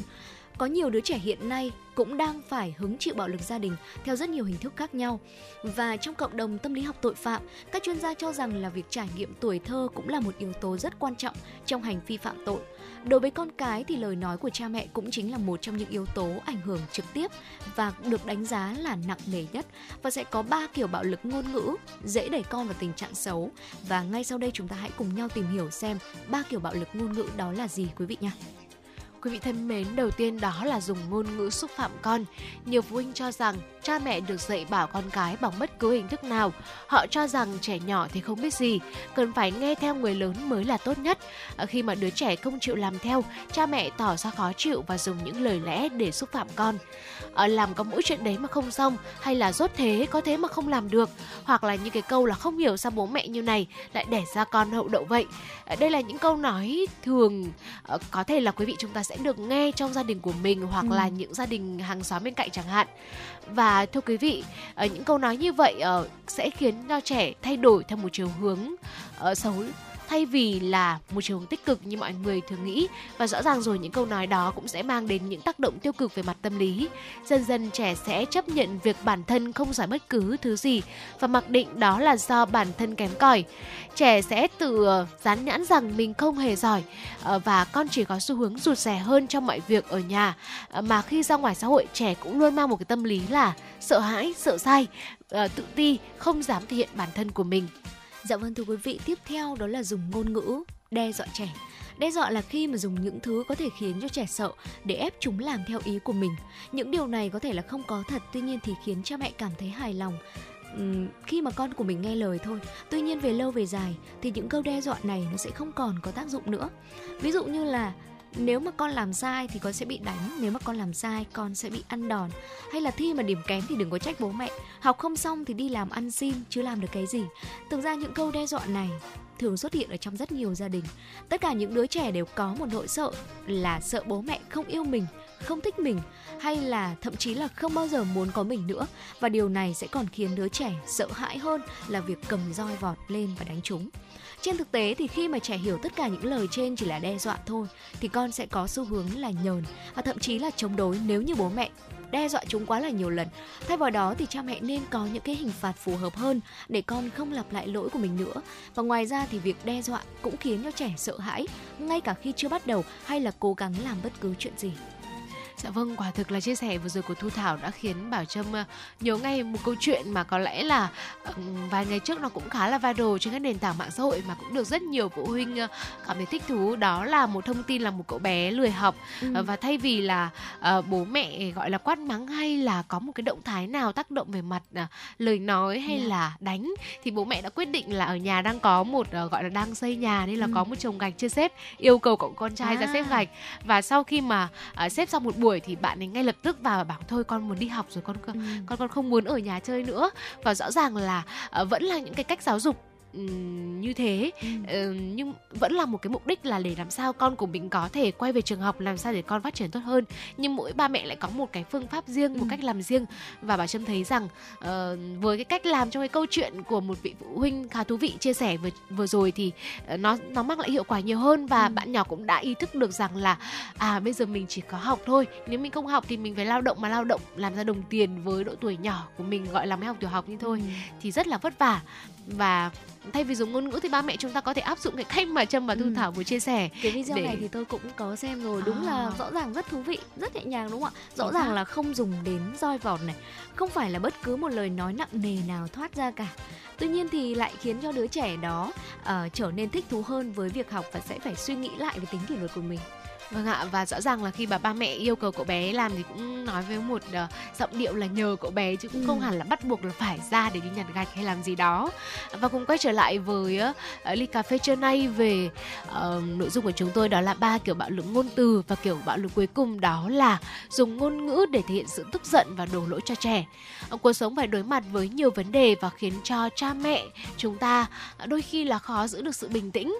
Nhiều khi mà trẻ làm sai một việc gì đó, phụ huynh sẽ có xu hướng đổ lỗi lên con cái. Ví dụ như là vì sinh con mà mẹ phải như thế này thế kia, hay là chỉ vì muốn có tiền cho con học mà bố mẹ khổ quá, hoặc là quá thất vọng vì con đi học chỉ tốn tiền chứ không được việc gì. Trong gia đình, vợ chồng sẽ không thể tránh được những bất hòa. À, tuy nhiên điều đáng nói là những lúc cãi vã, cha mẹ lại trút giận lên những đứa trẻ. À, một cảnh thường thấy đó là người mẹ phàn nàn rằng đứa trẻ không ngoan ngoãn, than thở rằng đã dành rất nhiều tâm huyết nhưng mà không ai hiểu. Những lúc như thế, trẻ sẽ tự cảm thấy rằng bản thân mình là gánh nặng của cha mẹ, muốn buông xuôi mọi thứ, thậm chí là à, còn đẩy, đẩy bản thân mình vào những cái tình huống mà nguy hiểm. À, có những bạn nhỏ bị chính cha mẹ của mình bạo lực tinh thần cả về thời gian dài, mà những người sống gần gũi cũng không hề hay biết. Nhiều gia đình vẫn coi việc mắng mỏ, chê bai, mà sát con cái là một trong những biện pháp để giáo dục chúng. À, nếu không biết cách kiềm chế cơn tức giận, cha mẹ không những bị ảnh hưởng đến sức khỏe mà còn làm tổn thương đến mối quan hệ với con cái của mình. Dạ vâng thưa quý vị, thực ra là có một cái thực trạng mà chúng tôi không hề muốn nhắc tới ở đây. Đó chính là có rất là nhiều những đứa trẻ khi mà chịu một cái thực trạng đó là bị bạo lực tinh thần quá là lâu dài, thì chúng đã nghĩ đến những cái kết mà chúng ta không hề mong muốn, đó chính là tự tử. Trong thời gian vừa qua, trong năm vừa qua, rất nhiều câu chuyện như vậy diễn ra, và đó là một cái thực trạng đáng buồn mà chúng ta không hề muốn xảy ra ở bất cứ một gia đình nào, đúng không ạ? Và đây cũng chính là một lời cảnh báo để chúng ta suy nghĩ lại về những lời nói của mình. À, Thu Thảo đã từng được nghe ở đâu đó một câu nói như thế này, đó là sai lầm giữa người lớn và người lớn thì nó chỉ giống như một vết xước thôi, và vài ngày nó sẽ lành lại. Tuy nhiên thì sai lầm giữa người lớn và trẻ con thì nó không như vậy. Nó sẽ là một vết dao đâm mà khi mà sau này, theo thời gian nó, nó có lành lại đi chăng nữa thì nó vẫn là một cái vết sẹo xấu xí mà không bao giờ có thể chữa lành được. Và khi mà một đứa trẻ con nó nghe quá là nhiều lời nói thậm tệ hướng vào mình thì có lẽ là cho đến suốt quãng đời còn lại của chúng, chúng lại sẽ không bao giờ quên được, và nó sẽ cứ ghim ở trong người thôi, và dần dần nó sẽ hình thành một cái tính cách, một cái trạng thái, hoặc là thậm chí là mất niềm tin vào cuộc sống nữa. Vâng, có thể thấy rằng là câu chuyện bạo lực ngôn ngữ giữa cha mẹ và uh, con cái của mình có lẽ là uh, nó vẫn sẽ là một cái câu chuyện khá là dài mà ừ. chúng ta cần bàn luận nhiều hơn trong tương lai. Uh, tuy nhiên ngày hôm nay thì chúng tôi xin phép được dùng từ một cà phê trưa với nội dung về bạo lực ngôn ngữ uh, giữa cha mẹ và con cái ngày hôm nay tại đây, và rất mong rằng những số tiếp theo của chương trình chúng tôi cũng sẽ được lắng nghe những ý kiến, những chia sẻ đến từ quý vị, và chúng ta cũng sẽ bàn luận nhiều hơn về nội dung này. Và quý vị thân mến, uh, quý vị nếu như mà có bất kể một vấn đề nào uh, muốn chia sẻ với chúng tôi, một câu chuyện quý vị cảm thấy thú vị, hoặc là một lời nhắn yêu thương đến người thân bạn bè của mình, cũng hãy tương tác với chúng tôi qua hotline của chương trình không hai bốn ba bảy bảy ba sáu sáu tám tám, hoặc là có thể nhắn tin trực tiếp cho trang fanpage của chúng tôi ép em chín sáu Thời sự Hà Nội. Còn ngay bây giờ xin mời quý vị chúng ta sẽ cùng quay trở lại với không gian âm nhạc trước khi cùng nhau đến với khung giờ thứ hai quý vị nhé.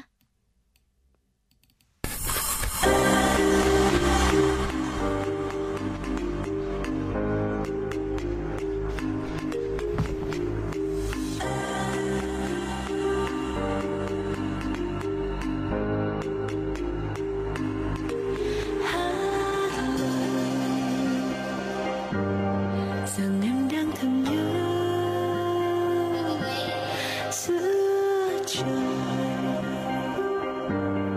gửi cùng theo làn gió đến Chỉ cần nghĩ về nhau, về những tháng ngày sau là em vui ở trong lòng rất lâu. Chỉ cần biết ngày mai mình chung vai kề vai là hãy cứ yêu mãi và thương mãi.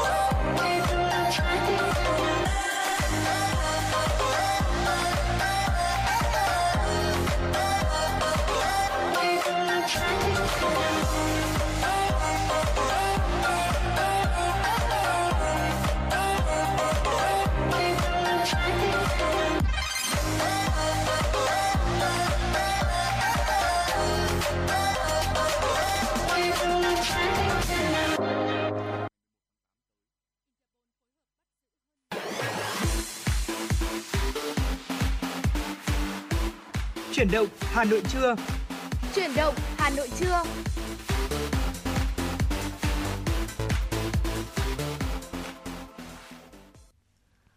Quý vị và các bạn thân mến, quý vị các bạn đang tiếp tục đồng hành với Chuyển động Hà Nội trưa, được phát sóng trên tần số ép em chín mươi sáu mê ga héc của Đài Phát thanh và Truyền hình Hà Nội. Chương trình của chúng tôi cũng đã được phát trực tuyến trên trang web hanoionline chấm vê en. Và thưa quý vị, chương trình của chúng tôi được phát trực tiếp với chủ đề về tin tức và âm nhạc. Hãy giữ sóng và tương tác với chúng tôi có hotline của chương trình không hai bốn ba bảy bảy ba sáu sáu tám tám. Còn ngay bây giờ chúng tôi xin được mời quý vị cùng đến với một số tin tức cập nhật đáng chú ý. Thưa quý vị, Văn phòng Chính phủ vừa phát đi thông báo kết luận của Thủ tướng tại phiên họp lần thứ sáu Ban Chỉ đạo Nhà nước các công trình, dự án quan trọng quốc gia, trọng điểm ngành giao thông vận tải. Thủ tướng đánh giá cao sự nỗ lực của Bộ Giao thông Vận tải, các bộ ngành địa phương, các ban quản lý dự án, đơn vị tư vấn nhà thầu trong quá trình triển khai các công trình, dự án quan trọng quốc gia, trọng điểm ngành giao thông vận tải. Các bộ ngành địa phương đã vào cuộc quyết liệt để triển khai nhiệm vụ được giao, các kết quả nổi bật như đã hoàn thành công tác giải phóng mặt bằng đáp ứng tiến độ khởi công các dự án cao tốc trục Đông Tây, đường vành đai ba thành phố Hồ Chí Minh và vành đai bốn vùng thủ đô Hà Nội, Dự án cao tốc Bắc Nam phía Đông giai đoạn năm hai nghìn không trăm hai mươi mốt đến hai nghìn không trăm hai mươi lăm đạt tám mươi sáu phần trăm, đã hoàn thành giải phóng mặt bằng nhà ga hành khách T ba, cảng hàng không quốc tế Tân Sơn Nhất.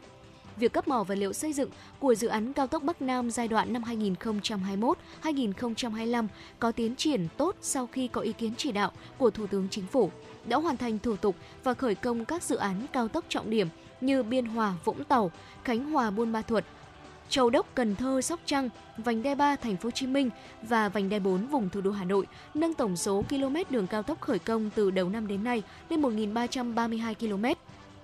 Thủ tướng biểu dương các tỉnh Cao Bằng, Lạng Sơn, Sơn La, Hòa Bình, Thái Bình, Bình Phước đã chủ động trong triển khai công tác chuẩn bị đầu tư các dự án.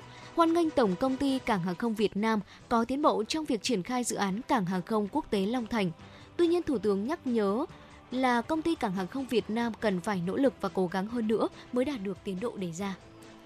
Thông báo kết luận của Thủ tướng nêu rõ, bên cạnh kết quả được nêu trên, còn một số tồn tại hạn chế làm ảnh hưởng đến tiến độ dự án cần khắc phục.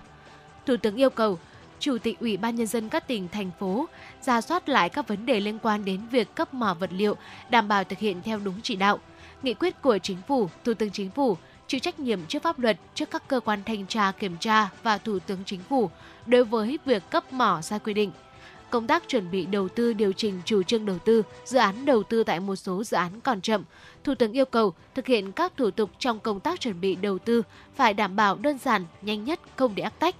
Thẩm quyền của các bộ ngành cơ quan nào thì bộ ngành cơ quan đó phải chủ động, tích cực giải quyết công việc thuộc chức năng, nhiệm vụ quyền hạn của mình, không trông chờ chùn đẩy, né tránh những việc thuộc thẩm quyền trách nhiệm được giao. Thủ tướng yêu cầu các bộ ngành phải chủ động, tích cực và vận dụng linh hoạt để bố trí vốn triển khai các dự án. Các địa phương, cơ quan chủ quản đầu tư phải năng động, sáng tạo, không trông chờ, tự vận động, cân đối nguồn lực của mình để tập trung vốn đầu tư các công trình giao thông trọng điểm. Tuyệt đối không được tham ô, tham nhũng, lãng phí trong việc bố trí, phân bổ vốn đầu tư. Tại thông báo, Thủ tướng cũng chỉ đạo một số những nhiệm vụ trọng tâm đối với các dự án trong thời gian tới. Cụ thể, đối với nhóm dự án đang thực hiện chuẩn bị đầu tư, với các dự án như Đồng Đăng, Trà Lĩnh, Hữu Nghị, Chi Lăng, Hòa Bình, Mộc Châu, Sơn La, Gia Nghĩa, Trơn Thành, Ninh Bình, Nam Định, Thái Bình, Hải Phòng, các địa phương Cao Bằng, Lạng Sơn, Hòa Bình, Sơn La, Thái Bình, Nam Định, Hải Phòng, Ninh Bình và Bình Phước chủ động cùng Bộ Giao thông Vận tải, Bộ Kế hoạch và Đầu tư khẩn trương hoàn thiện thủ tục chuẩn bị đầu tư các dự án được giao. Bộ Kế hoạch và Đầu tư, Bộ Giao thông Vận tải tiếp tục phối hợp chặt chẽ, hướng dẫn hỗ trợ các địa phương và đẩy nhanh tiến độ thẩm định các dự án, trong đó bao gồm các dự án đầu tư theo phương thức đối tác công tư P P P, các dự án thành phần thuộc vành đai bốn vùng thủ đô Hà Nội qua địa phận tỉnh Hưng Yên và Bắc Ninh. Hiện nay tiến độ triển khai dự án rất chậm. Ủy ban Nhân dân tỉnh Hưng Yên và Bắc Ninh cần nỗ lực cố gắng hơn nữa, khẩn trương lập thiết kế bản vẽ thi công, chủ động phối hợp chặt chẽ với Bộ Xây dựng trong việc thẩm định hồ sơ, tổ chức triển khai lựa chọn nhà thầu để khởi công các dự án thành phần trên địa bàn các tỉnh trong tháng chín năm nay.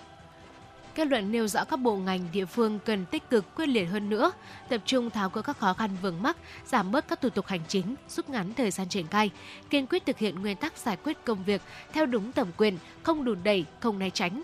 Trong đó, Bộ Giao thông Vận tải chỉ đạo các chủ đầu tư và các cơ quan liên quan quyết liệt đôn đốc các nhà thầu tập trung mọi nguồn lực, tranh thủ điều kiện thời tiết thuận lợi, tổ chức thi công ba ca bốn kíp để đảm bảo tiến độ thi công đã cam kết và đáp ứng kế hoạch giải ngân, chú trọng quản lý chất lượng, mỹ thuật, an toàn lao động, kiên quyết xử lý các nhà thầu yếu kém, vi phạm tiến độ hợp đồng theo đúng các quy định.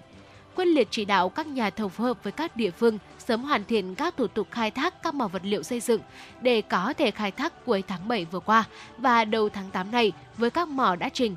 Khảo sát đưa thêm các mỏ đáp ứng trữ lượng, chất lượng và thuận lợi về thủ tục đất đai và hồ sơ khảo sát vật liệu xây dựng, phục vụ dự án nếu có nhu cầu và hoàn thành thủ tục với các mỏ còn lại chậm nhất trong tháng mười tới. Đây là điều kiện tiên quyết và điểm nghẽn lớn nhất để hoàn thành dự án cao tốc Bắc Nam phía Đông giai đoạn hai nghìn không trăm hai mươi mốt đến hai nghìn không trăm hai mươi lăm đúng kế hoạch. Và thưa quý vị, đó là một vài những thông tin đáng chú ý tiếp theo được chúng tôi chuyển tới quý vị trong khung giờ thứ hai của Chuyển động Hà Nội trưa nay. Xin mời quý vị, chúng ta sẽ cùng quay trở lại với không gian âm nhạc của Chuyển động Hà Nội trước khi đến với những nội dung tiếp theo.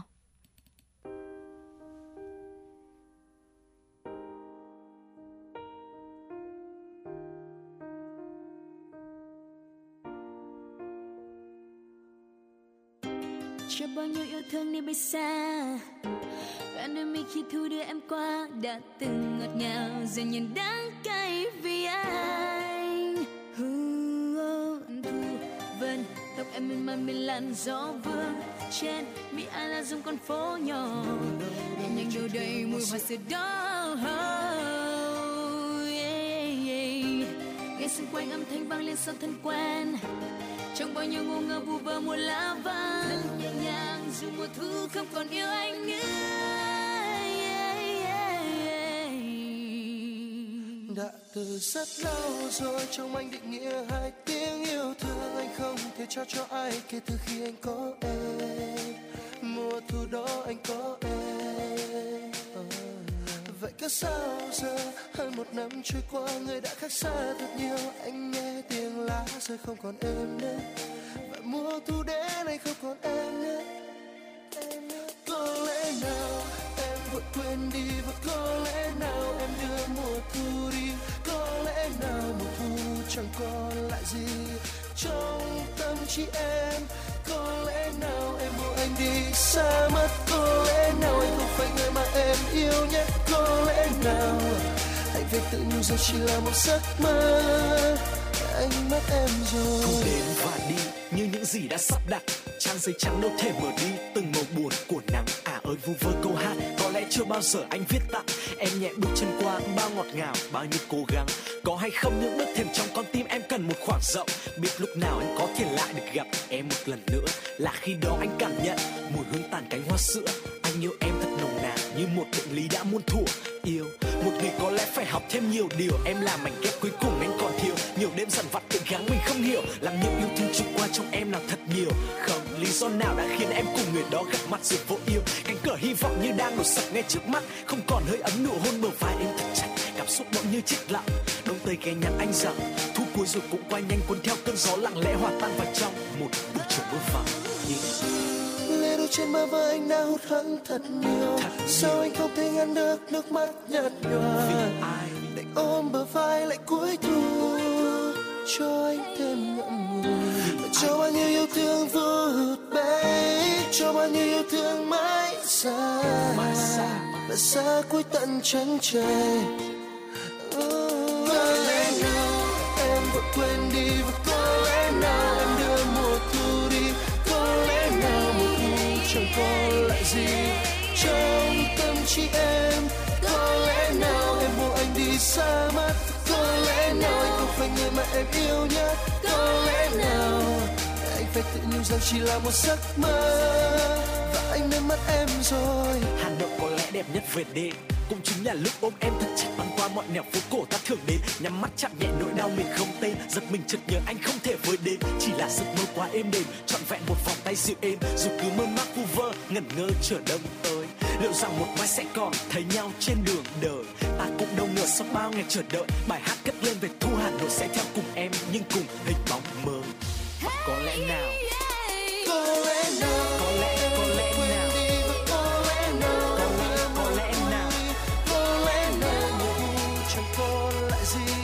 Trong tâm trí em có lẽ nào còn đi xa mất, có lẽ nào còn phải yêu một lẽ nào, có lẽ nào anh phải tự nhủ rằng chỉ là một giấc mơ, anh mất em rồi. Có lẽ nào em phải quên đi, và có lẽ nào còn em một lẽ nào, có lẽ nào một phút chẳng có lại gì trong tâm trí em.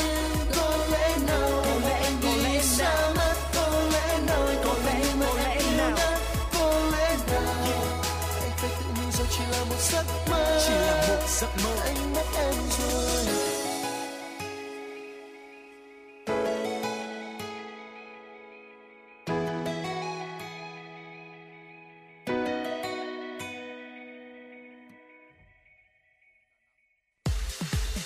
Quý vị và các bạn đang trên chuyến bay mang số hiệu F M chín sáu. Hãy thư giãn, chúng tôi sẽ cùng bạn trên mọi cung đường. Hãy giữ sóng và tương tác với chúng tôi theo số điện thoại không hai bốn ba bảy bảy ba sáu sáu tám tám. Quý vị thân mến, và vừa rồi là ca khúc uh, Thu Cuối qua phần hiện của Yanbi, mít tơ T uh, và Hằng Bing Bong. Còn bây giờ hãy cùng uh, chúng tôi đến với một tiểu mục vô cùng quen thuộc, đó là Khám phá thế giới ngày hôm nay. Uh, và cũng thời điểm này cũng là đã là đồng hồ đồng đồng hồ tại phòng thu cũng là mười một giờ mười một phút rồi. Một cái thời điểm mà mọi người bắt đầu nghĩ xem là chưa nên ăn gì. Ừ. Ngày hôm nay thì trong tiểu mục Khám phá thế giới chúng tôi cũng sẽ không gợi ý cụ thể một món hôm nay ăn gì đâu ạ.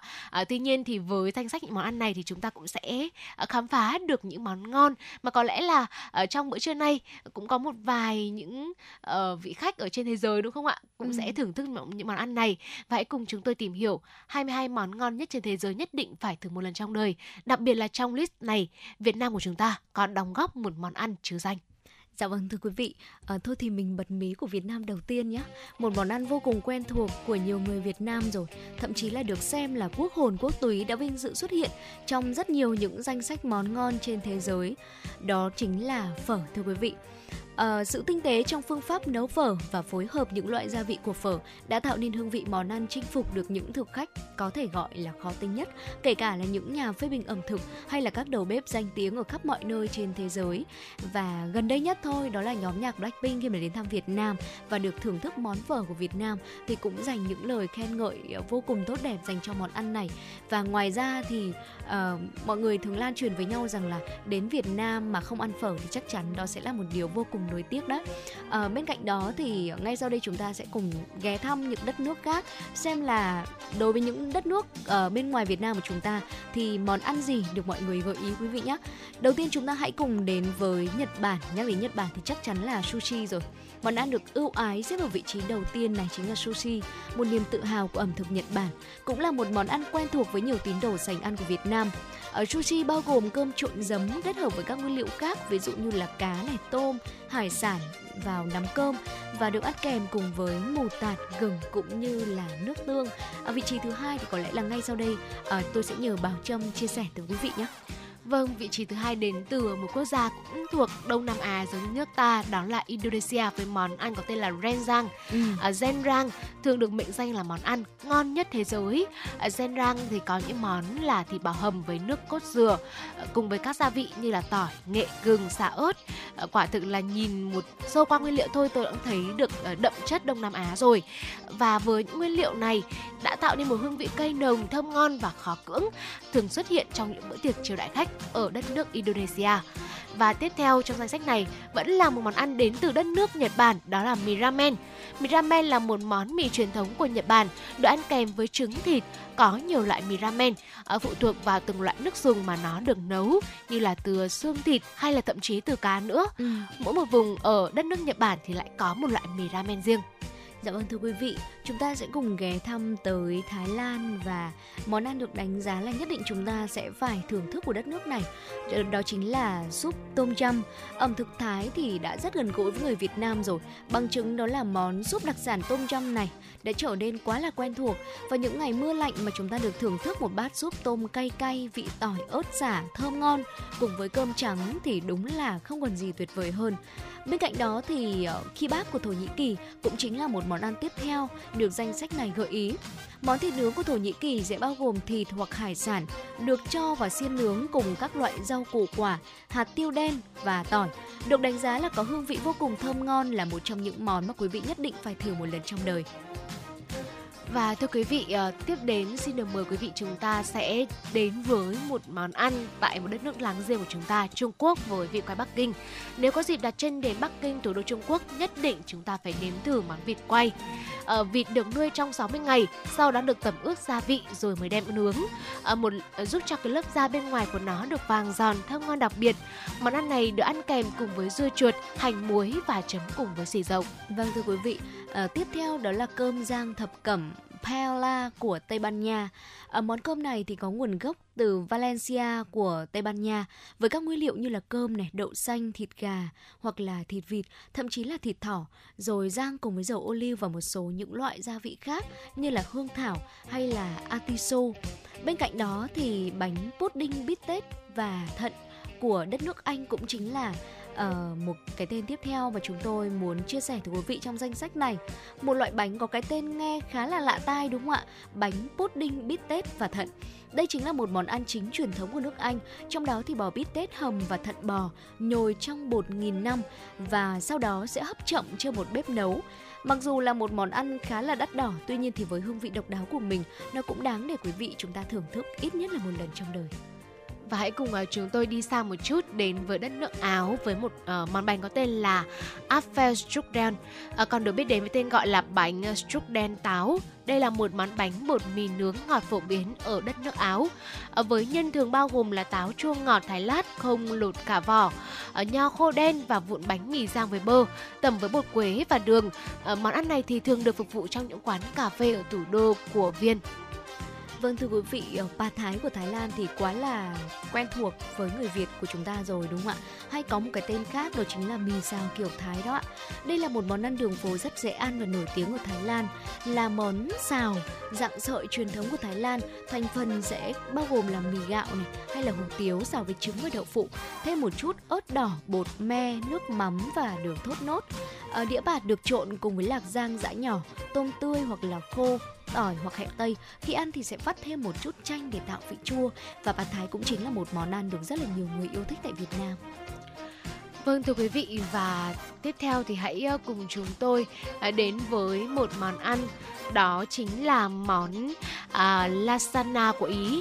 Món lasagna còn được gọi đó là mì Ý, là một à, một món ăn mì Ý dạng nấm, dạng tấm, đã vượt qua cả pizza để xuất hiện trước trong danh sách cả những món ngon nhất thế giới. Được làm từ thịt, à, mì pasta, rau, sốt cà chua, phô mai.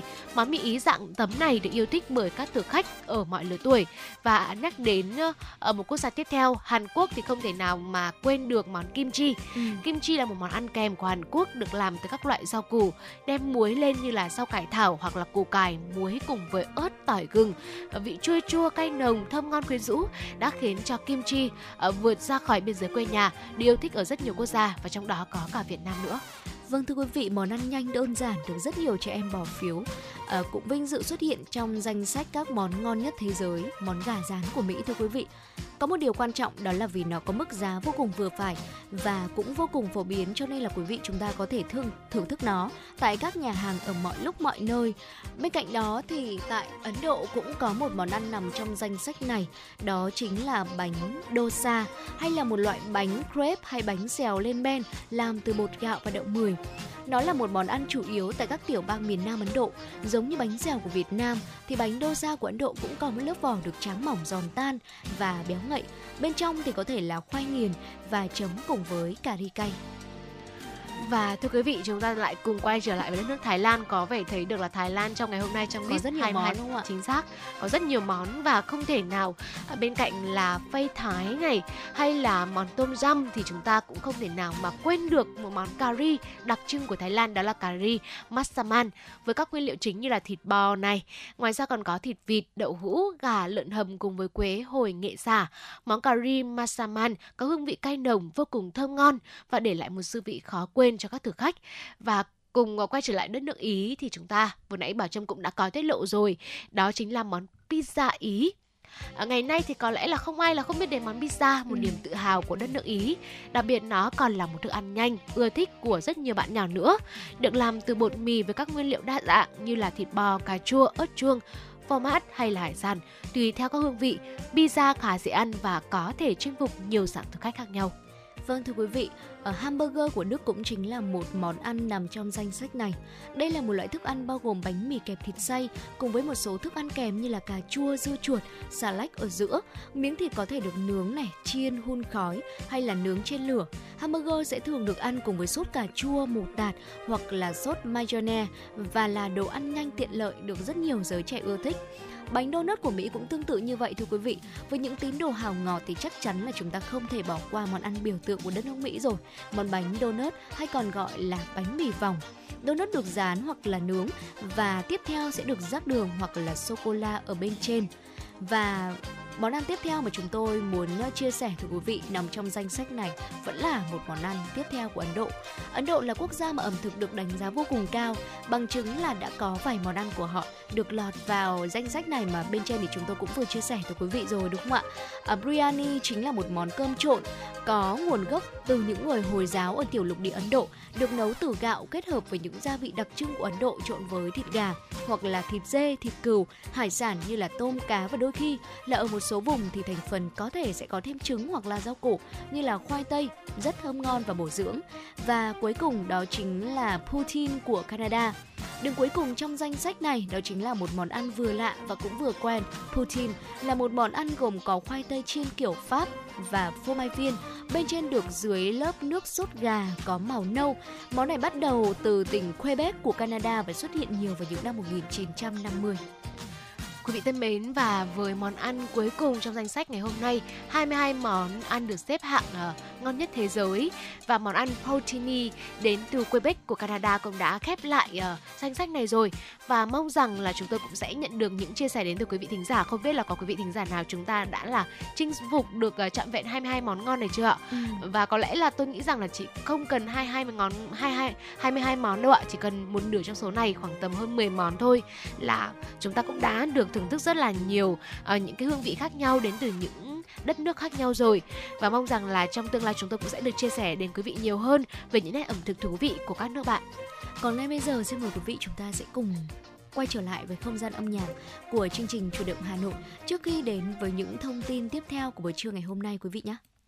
Mời quý vị cùng lắng nghe ca khúc Cảm ơn và Xin lỗi, một sáng tác của nhóm nhạc Chilis và cũng do trình nhóm nhạc này thể hiện. Chúng tôi Bảo Trân Thu Thảo cũng sẽ quay trở lại đồng hành của quý vị ngay sau ca khúc này.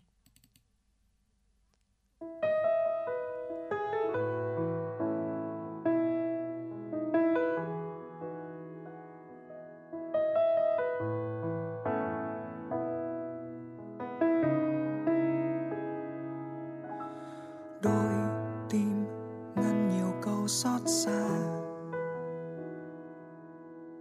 hai ta mong chờ đêm thứ tha, theo chân ta hàn vạn những nghĩ suy mang về đây để được thấy người vẫn nhớ tôi một ngày. Đêm mang em về trong giấc mơ, tôi hát lên trăm lời vu vơ, vẫn những khuôn mặt cười dù biết sẽ không hề vui. Dù hôm nay dẫu đúng sai vẫn yêu hơn ngày mai. Xin lỗi người vì những điều chưa nói ra thành câu. Xin lỗi người vì bao ngày qua đã trôi về đâu. Mất bao lâu để ta tạm quên u sầu, để tim này vơi cơn đau và những ký ức mệt nhoài chưa tan vào sớm mai. Cảm ơn người vì luôn cạnh bên sẻ chia buồn vui. Cảm ơn người vì đôi bàn tay không đành buông xuôi. Nước mắt nào rồi cũng sẽ trôi rất nhanh về nơi ấm êm vô cùng. Ta xin để lại nụ hôn một lần với ai.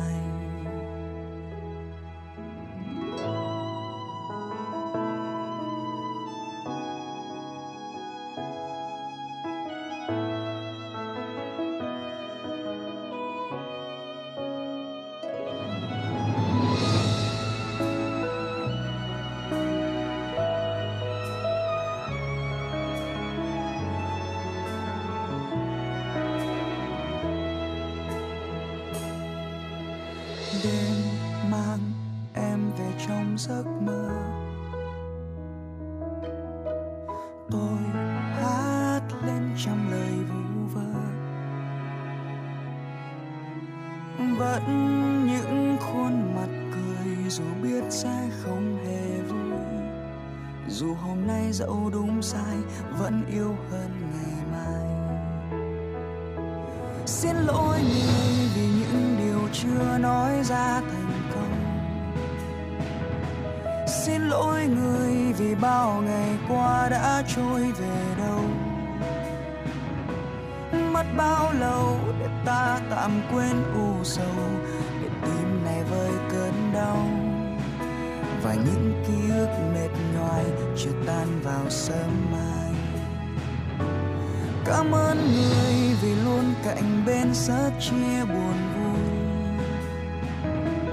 Cảm ơn người vì đôi bàn tay không đành buông xuôi.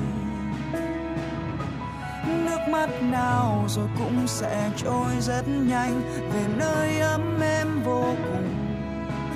Ta xin để lại nụ hôn một lần với ai. Xin lỗi người vì những điều chưa nói ra thành câu. Xin lỗi người vì bao ngày qua đã trôi về đâu. Mất bao lâu để ta tạm quên u sầu, tim này vơi cơn đau và những ký ức mệt nhoài chợt tan vào sớm mai. Cảm ơn người vì luôn cạnh bên sớt chia buồn vui. Cảm ơn người vì đôi bàn tay không đành buông xuôi.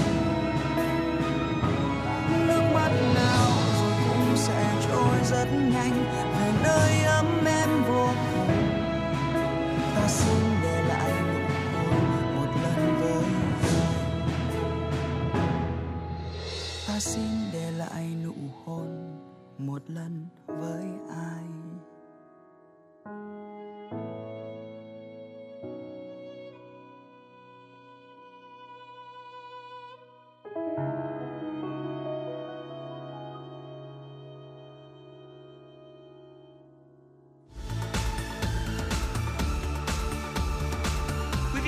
Đang theo dõi kênh ép em chín mươi sáu mê ga héc của Đài Phát thanh Truyền hình Hà Nội. Hãy giữ sóng và tương tác với chúng tôi theo số điện thoại không hai bốn ba bảy bảy ba sáu sáu tám tám.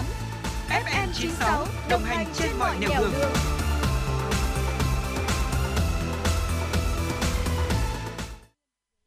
Quý vị thân mến, chúng ta sẽ cùng quay trở lại với dòng chảy tin tức của Chuyển động Hà Nội trưa nay. Bộ Tài nguyên và Môi trường chủ trì phối hợp với các bộ cơ quan tham mưu trình chính phủ xem xét sửa đổi, bổ sung nghị quyết số mười tám ngày mười một tháng hai năm hai nghìn không trăm hai mươi hai. Trong đó, Ủy ban Nhân dân các tỉnh Hà Tĩnh, Quảng Bình, Quảng Ngãi, Bình Định, Phú Yên và Khánh Hòa được phép quyết định nâng công suất các mỏ cát đã cấp phép, đang hoạt động, còn thời hạn khai thác như đã áp dụng cho các mỏ cát đang khai thác khu vực đồng bằng sông Cửu Long.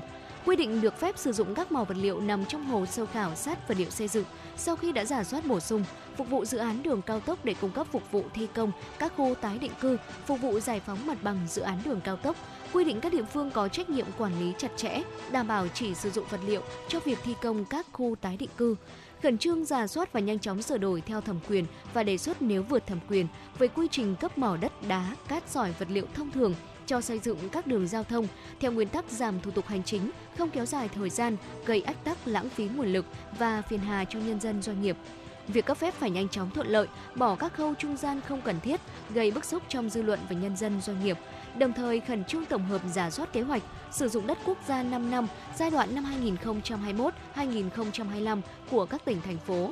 Trên cơ sở đó đề xuất giải pháp điều hòa, xác định cụ thể tiêu chí ưu tiên phải đảm bảo đủ đất để xây dựng các dự án quan trọng quốc gia, trọng điểm giao thông vận tải hoàn thành trong quý ba này. Thưa quý vị, trong thời điểm người lao động gặp khó vì thu nhập thực tế giảm, có doanh nghiệp gặp khó vì thiếu đơn hàng, liệu lương tối thiểu vùng năm hai không hai tư sẽ tăng hay giữ nguyên? Năm nay ưu tiên số một là giữ được việc làm cho người lao động. Hiểu rõ điều này, đại diện công đoàn các cấp đã vận động người lao động chung tay chia sẻ khó khăn với doanh nghiệp. Công đoàn ủng hộ việc điều chỉnh tăng lương tối thiểu vào mùng một tháng một năm hai nghìn không trăm hai mươi tư và xét trên mức độ trượt giá và đời sống của người lao động, mức tăng hợp lý. Lương tối thiểu tăng hay không còn phụ thuộc vào kết quả các cuộc họp của Hội đồng Tiền lương Quốc gia sắp tới. Nhiều ý kiến cho rằng nên giữ nguyên mức lương như hiện nay để giảm bớt khó khăn cho doanh nghiệp, đặc biệt là những ngành sử dụng nhiều lao động. Hội đồng Tiền lương Quốc gia sẽ họp từ ngày tám tháng chín. đến, xin lỗi quý vị, Hội đồng Tiền lương Quốc gia sẽ họp từ ngày chín tháng tám và tối đa ba phiên. Ngày một tháng mười sẽ là hạn cuối để chốt tăng hay giữ nguyên mức lương tối thiểu và trình chính phủ quyết định. Sở Lao động Thương binh và Xã hội Hà Nội đã thông tin về công tác việc làm tháng bảy năm hai nghìn không trăm hai mươi ba. Theo đó, Sở tiếp tục triển khai nhiều giải pháp song song với kiểm soát hiệu quả các dịch bệnh. Các chỉ tiêu phát triển kinh tế xã hội đều được đẩy nhanh thực hiện. Công tác giải quyết việc làm và cai nghiện ma túy đạt mức cao. Trung tâm Dịch vụ Việc làm Hà Nội tổ chức hai mươi ba phiên giao dịch việc làm với sáu trăm ba mươi đơn vị, doanh nghiệp tham gia, với tổng số nhu cầu tuyển dụng tuyển sinh là chín nghìn sáu trăm lẻ chín người. Tính chung bảy tháng đầu năm nay, toàn thành phố giải quyết việc làm cho một trăm ba mươi hai nghìn bảy trăm chín mươi người trên một trăm sáu mươi hai nghìn lao động, đạt tám mươi mốt phẩy chín phần trăm kế hoạch năm, bằng chín mươi sáu phẩy bảy phần trăm so với cùng kỳ năm hai nghìn không trăm hai mươi hai. Để giải quyết việc làm cho nhiều người lao động, trong tháng tám năm hai nghìn không trăm hai mươi ba, Sở Lao động Thương binh và Xã hội Hà Nội tiếp tục triển khai thực hiện kế hoạch phát triển thị trường lao động linh hoạt, hiện đại, hiệu quả, bền vững và hội nhập nhằm phục hồi nhanh kinh tế xã hội thành phố Hà Nội. Triển khai kế hoạch thu thập, lưu trữ tổng hợp thông tin thị trường lao động trên địa bàn thành phố Hà Nội năm hai nghìn không trăm hai mươi ba. Bên cạnh đó, Sở Lao động Thương binh và Xã hội Hà Nội định hướng đào tạo nghề, chuyển đổi việc làm cho người lao động khi bị mất việc làm. Đối với hoạt động giao dịch việc làm, Sở Lao động Thương binh và Xã hội Hà Nội chỉ đạo Trung tâm Dịch vụ Việc làm Hà Nội sẽ tổ chức ba phiên giao dịch việc làm trực tuyến kết nối chín tỉnh, thành và hai phiên giao dịch việc làm lưu động tại quận Ba Đình và Nam Từ Liêm. Cùng với đó là các phiên giao dịch việc làm hàng ngày được tổ chức cùng lúc tại mười lăm sàn giao dịch việc làm trên địa bàn thành phố Hà Nội. Với phương châm lấy người bệnh làm trung tâm, an toàn người bệnh là trên hết, Bệnh viện Đa khoa huyện Mê Linh đã chú trọng thực hiện các chính sách an sinh xã hội nhằm hỗ trợ và chăm lo cho người bệnh có hoàn cảnh khó khăn. Trung bình mỗi ngày, bệnh viện khám từ sáu trăm đến chín trăm lượt, điều trị ba trăm đến ba trăm năm mươi bệnh nhân. Để người bệnh được thụ hưởng những điều kiện tốt nhất, bệnh viện đã đầu tư cải tạo sửa chữa cơ sở vật chất, cảnh quan môi trường, mua sắm thêm nhiều trang thiết bị y tế hiện đại. Bên cạnh đó, thực hiện nhiều kỹ thuật khó phức tạp, vượt tuyến cấp cứu thành công cho nhiều trường hợp ngừng tuần hoàn, sốc phản vệ, điều trị tích cực cho bệnh nhân suy hô hấp, thực hiện mở khí quản, lọc máu cấp cứu. Bệnh viện đã đáp ứng các tiêu chí chất lượng bệnh viện theo quy định của Bộ Y tế. tám mươi chín đến chín mươi tám phần trăm bệnh nhân nội trú, ngoại trú hài lòng với chất lượng dịch vụ của bệnh viện. một trăm phần trăm bệnh nhân được hỏi đều cam kết quay lại bệnh viện khám chữa bệnh. Qua khảo sát nhân viên y tế đạt tám mươi chín phần trăm, đạt chín mươi tám phần trăm nhân viên hài lòng với bệnh viện. Quý vị thính giả thân mến, sẽ còn rất nhiều những tin tức khác nữa được cập nhật từ quý vị trong Chuyển động Hà Nội trưa nay. Ngay bây giờ xin mời quý vị chúng ta sẽ cùng thư giãn một vài phút trước khi quay trở lại với dòng chảy tin tức của Chuyển động Hà Nội.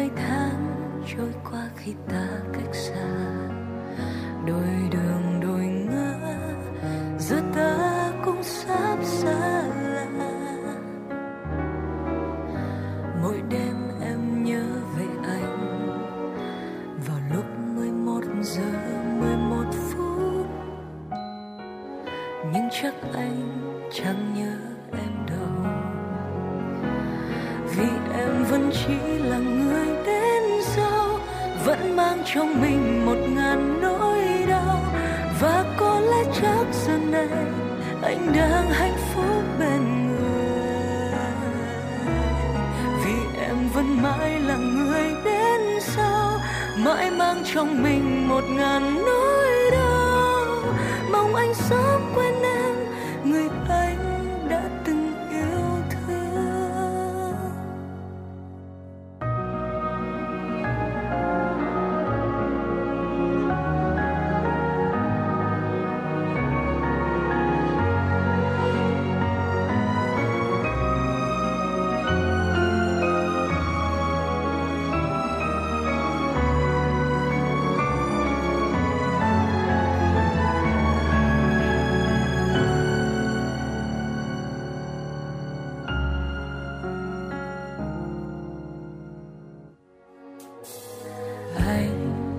đã mấy tháng trôi qua khi ta cách xa, đôi đường đôi ngã giữa ta cũng sắp xa lạ.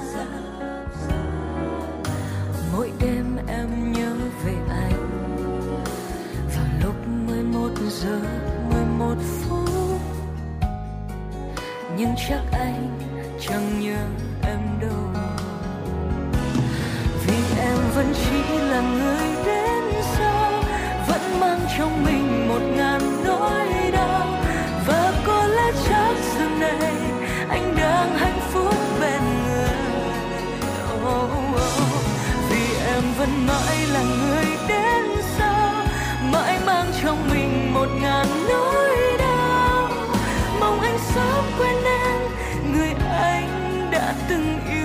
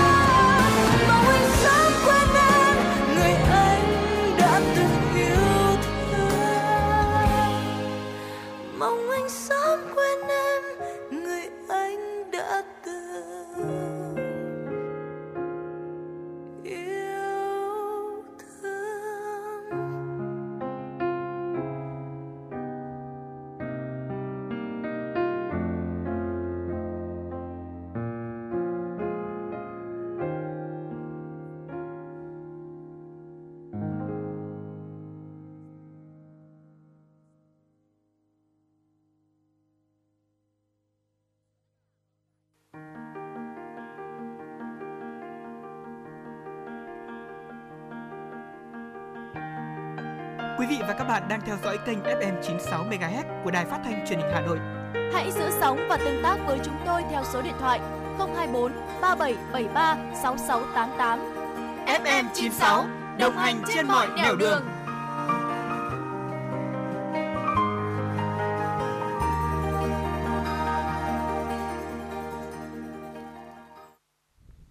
Thưa quý vị, những thông tin đáng chú ý trong thời lượng của Chuyển động Hà Nội trưa nay sẽ tiếp nối chương trình. Công an quận Cầu Giấy vừa tổ chức tập huấn nghiệp vụ phòng cháy chữa cháy cho người dân, nhân viên, lực lượng phòng cháy chữa cháy, cơ sở, các đơn vị thuê làm việc tại tòa nhà Tràng An Complex trên địa bàn phường Nghĩa Đô.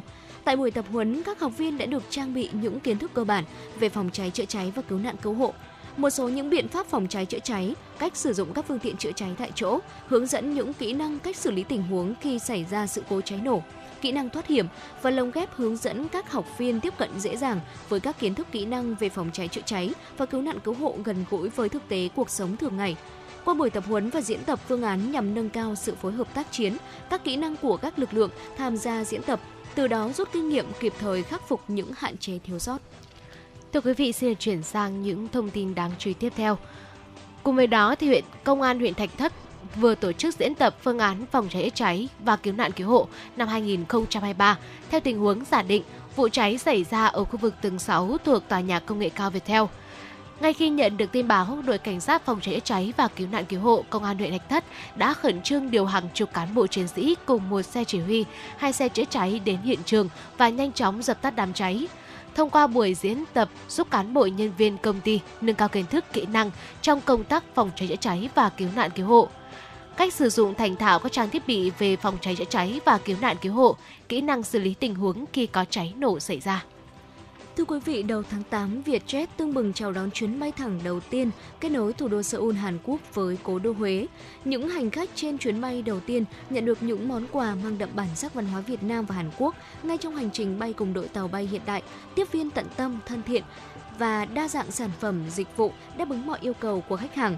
Huế-Seoul là đường bay quốc tế thứ hai mà Vietjet khai thác đến với nhà ga quốc tế Phú Bài.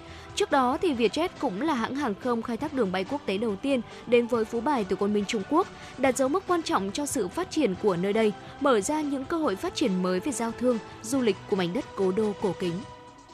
Thưa quý vị, vào chiều hôm qua mùng bảy tháng tám, Công an quận Đống Đa, Hà Nội cho biết đã ra quyết định tạm giữ hình sự đối với Nguyễn Trung Hiếu sinh năm hai nghìn không trăm lẻ ba, Lê Văn Tùng sinh năm một nghìn chín trăm tám mươi chín và Đỗ Minh Sáng sinh năm hai nghìn không trăm lẻ hai cùng ở thành phố Hải Phòng để điều tra về hành vi gây rối trật tự công cộng.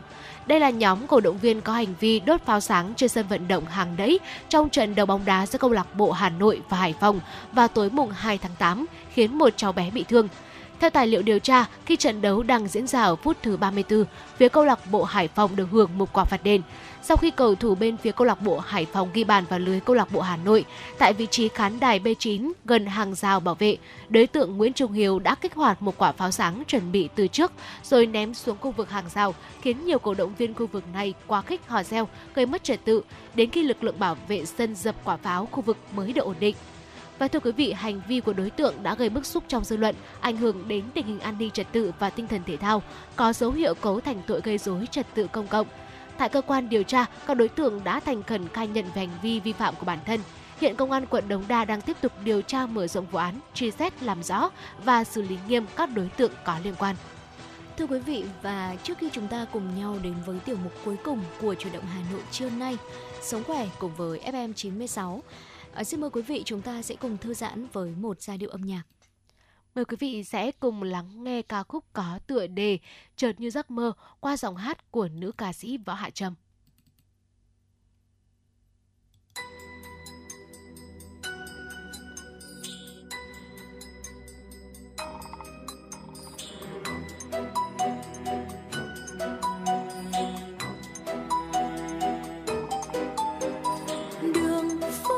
Xung quanh tấp nập người người xe xe cộ cộ, một lối quanh co đi về nhà ngập đôi gót chân. Chiều xuống không gian như chật hẹp, nhìn ra ô cửa nhỏ thèm giống đôi chim đang bay lượn, chim trong giấc mơ.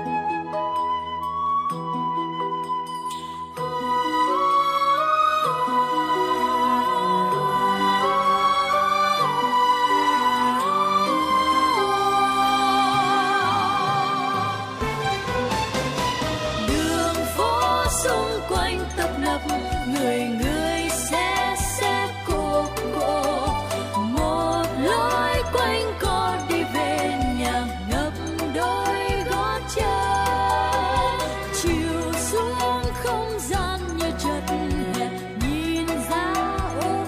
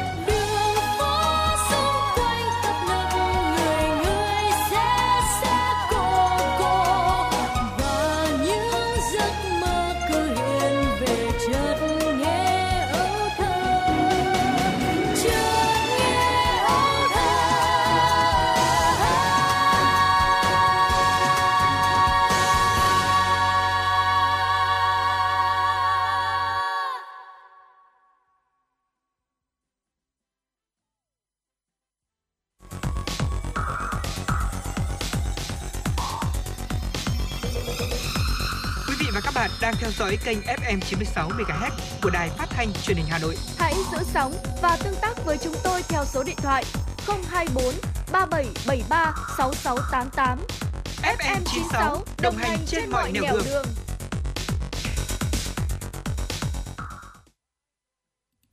Quý vị thân mến, và vừa rồi là Chợt Như Giấc Mơ có phần thể hiện của nữ ca sĩ Võ Hạ Trâm. À, tiếp nối chương trình, mời quý vị hãy cùng chúng tôi đến với tiểu mục à, Sống Khỏe cùng ép em chín mươi sáu. À, thưa quý vị, à, nước ấm à, quả thực là một lựa chọn cho những ngày đông về. À, tuy nhiên trong những ngày nắng nóng, nước ấm lại là một sự lựa chọn thông minh cho cơ thể. À, tại sao lại có một cái nhận định như thế? Hãy cùng chúng tôi tìm hiểu ngay sau đây. Dạ vâng thưa quý vị, giữa thời tiết nóng nực thì các loại đồ uống mát lạnh cũng chính là những lựa chọn hàng đầu. Tuy nhiên thì nước ấm hoặc là nước ở nhiệt độ phòng mới là loại nước tốt nhất mà quý vị nên sử dụng, và nó sẽ tốt cho hoạt động của cơ thể bởi vì một vài những lý do mà ngay sau đây trong tiểu mục Sống Khỏe cùng với ép em chín mươi sáu xin mời quý vị cùng tìm hiểu. Đầu tiên, Ờ, tại sao chúng ta khi khát thì chúng ta nên uống nước ấm hơn là nước lạnh, thì câu trả lời này uh, sẽ được uh, chuyển tới quý vị. Thưa quý vị, có rất là nhiều người có thói quen đó là sau khi mà chúng ta đi tập thể dục về này, đi làm về, hoặc um, đơn giản hơn đó là khi mà thấy thời tiết quá là nóng được thôi, chúng ta theo thói quen mình sẽ mở tủ lạnh, lấy một ly nước mát lạnh ở trong tủ ra uống. Tuy nhiên thì cái cảm giác sau khi mà uống nước rất sảng khoái, tuy nhiên thì cơn khát sẽ dường như chỉ tạm qua trong cái khoảng thời gian đó thôi, và sau đó mình lại muốn uống thêm và không hiểu lý do tại sao, đúng không ạ? Vậy thì việc bổ sung nước mát hay là nước lạnh, nước ấm nó sẽ đều tốt cho cơ thể, đặc biệt là khi thời tiết nắng nóng gay gắt. Nhưng theo các chuyên gia về sức khỏe thì mặc dù nghe có vẻ hơi phản trực giác một tí, đồ uống ở nhiệt độ phòng hoặc là nước ấm có lợi cho sức khỏe hơn so với đồ lạnh. Ví dụ như thế này, Ấn Độ nóng oi ả nhưng trà ấm, trà nóng vẫn là thức uống cực kỳ phổ biến tại quốc gia này, và họ thấy rằng là khi mà họ uống đồ uống nóng sẽ khiến cơ thể mình đổ mồ hôi nhiều hơn để bù đắp cho cái sự thay đổi nhiệt, và khi cái lượng mồ hôi đó bay hơi đi thì điều này có tác dụng làm mát cơ thể. Và trong một nghiên cứu gần đây của Đại học Ottawa cũng cho thấy tốt nhất là chúng ta nên uống đồ nóng khi mà trời nóng. Nước ấm và nước ở nhiệt độ phòng có nhiệt độ trung tính cũng giúp giảm thiểu áp lực lên tuần hoàn và đảm bảo làm máu, khí lưu thông khắp cơ thể của mình. Vâng thưa quý vị, y học cổ truyền cho rằng nước đá lạnh tạo ra gánh nặng không cần thiết lên hệ tiêu hóa, vì cơ thể phải tạo ra nhiệt để chống lại cái lạnh đột ngột và khôi phục lại sự cân bằng nội môi, tức là sự ổn định của môi trường trong cơ thể. Sau đó sẽ phải làm việc nhiều hơn, gây căng thẳng cho cơ thể. Điều này có thể dẫn đến sự trao đổi chất chậm chạp và thậm chí là sương mù não. Theo bác sĩ Phạm Văn Tình, uống nước quá lạnh sẽ làm cho các vi mạch máu trong dạ dày và ruột co thắt lại, khiến niêm mạc bị thiếu máu, dẫn đến giảm chức năng tiêu hóa và sát khuẩn của dạ dày. À, chúng ta cũng rất dễ bị đau bụng khi mà uống nước lạnh. Ừ. Còn nếu như mà uống nước ấm thì đơn phân từ nước sẽ dễ thẩm thấu vào tế bào để có thể bổ sung lượng nước đã mất, nên chúng ta cũng sẽ cảm thấy nhanh hết khát hơn. Dạ vâng thưa quý vị, vậy thì chúng ta nên uống bao nhiêu nước một ngày là đủ đây ạ? Quý vị thân mến, với những người bình thường không có một số bệnh lý cần tuân thủ hướng dẫn của bác sĩ thì mình nên uống ít nhất là sáu đến tám ly chất lỏng mỗi ngày, tức là khoảng một phẩy năm cho đến hai lít. Tuy nhiên là sức nóng có thể sẽ làm tăng lượng chất lỏng mà chúng ta mất qua mồ hôi. Có một sự khác biệt giữa các cá nhân về một số người đổ mồ hôi sẽ nhiều hơn những người khác. Do đó thì ai đổ mồ hôi nhiều hơn thì chúng ta nên chú ý là nên uống nhiều nước hơn. Cơ thể sẽ mất khoảng bốn mươi lăm phút để bổ nước. Và nếu tập thể thao thì quý vị hãy cân nhắc một điều, đó là hãy xem xét lại lượng nước uống trước khi tập luyện, bởi vì mất nước khi đang chơi thể thao sẽ dễ dẫn đến cơn đau đầu. Vì vậy chúng ta nên uống đủ nước trước đó quý vị nhé. Và nguyên nhân đó là quá trình tuần hoàn và trao đổi chất của cơ thể sẽ tăng lên khi mà mình tập luyện, và điều này dẫn đến việc tăng thân nhiệt cũng như là khả năng mất nước. Và câu hỏi đặt ra ở đây đó là nên uống bao nhiêu trong một lần ạ? À, nhấm nháp nước suốt cả ngày có tác dụng rất là tốt, à, nhưng mà nếu chúng ta là một người hay quên hoặc là thích uống một hơi chẳng hạn, như là sau khi tập luyện thể dục, thì lượng khuyến nghị tối ưu là bốn trăm mi li lít trong một lần để hydrat hóa có thể nhanh chóng. Hydrat hóa là quá trình bổ sung các phân tử nước và các hợp chất hữu cơ. Uống đủ nước sẽ tạo điều kiện cho các phản ứng hydrat hóa được diễn ra nhiều hơn để bổ sung nước cho các cơ quan trong cơ thể. Các nghiên cứu đã chỉ ra rằng khi mọi người tiêu thụ một lượng nước lớn cùng một lúc, nó sẽ di chuyển qua dạ dày đến ruột non, ở nơi nước được hấp thụ nhanh hơn so với những lượng nước nhỏ hơn và sẽ gây nhiều áp lực hơn lên dạ dày, hệ tiêu hóa. Điều này làm tăng tốc độ làm rỗng dạ dày. Ngoài ra, việc uống một lượng nước lớn cùng một lúc có thể dẫn đến hạ natri máu, xảy ra khi các chất điện giải trong cơ thể bị cạn kiệt. Điều này cũng có thể làm ảnh hưởng đến những uh, vận động viên chạy đường dài trong các cuộc đua. Dạ vâng thưa quý vị, và đó là một vài những chia sẻ mà chúng tôi đã cập nhật được, và hy vọng rằng trong những ngày nắng nóng như thế này để có thể đảm bảo sức khỏe của mình và tránh bị mất nước này, tránh bị đau họng rồi là bị ốm, thì quý vị tốt nhất là chúng ta nên sử dụng nước ấm uh, trong uh, hàng ngày mỗi khi mà khát, thay vì là chúng ta sử dụng nước lạnh quá là nhiều quý vị nhé.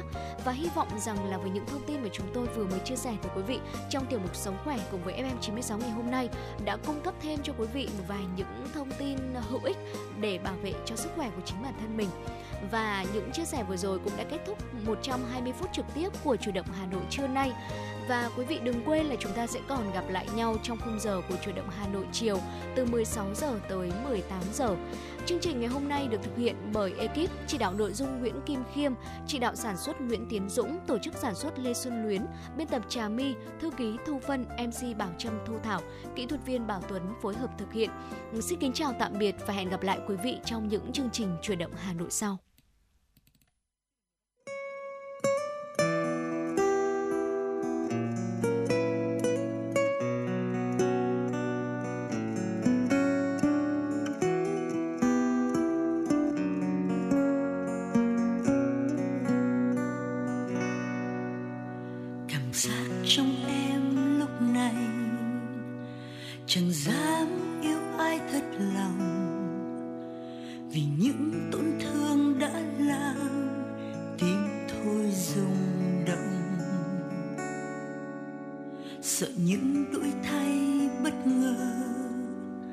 Sợ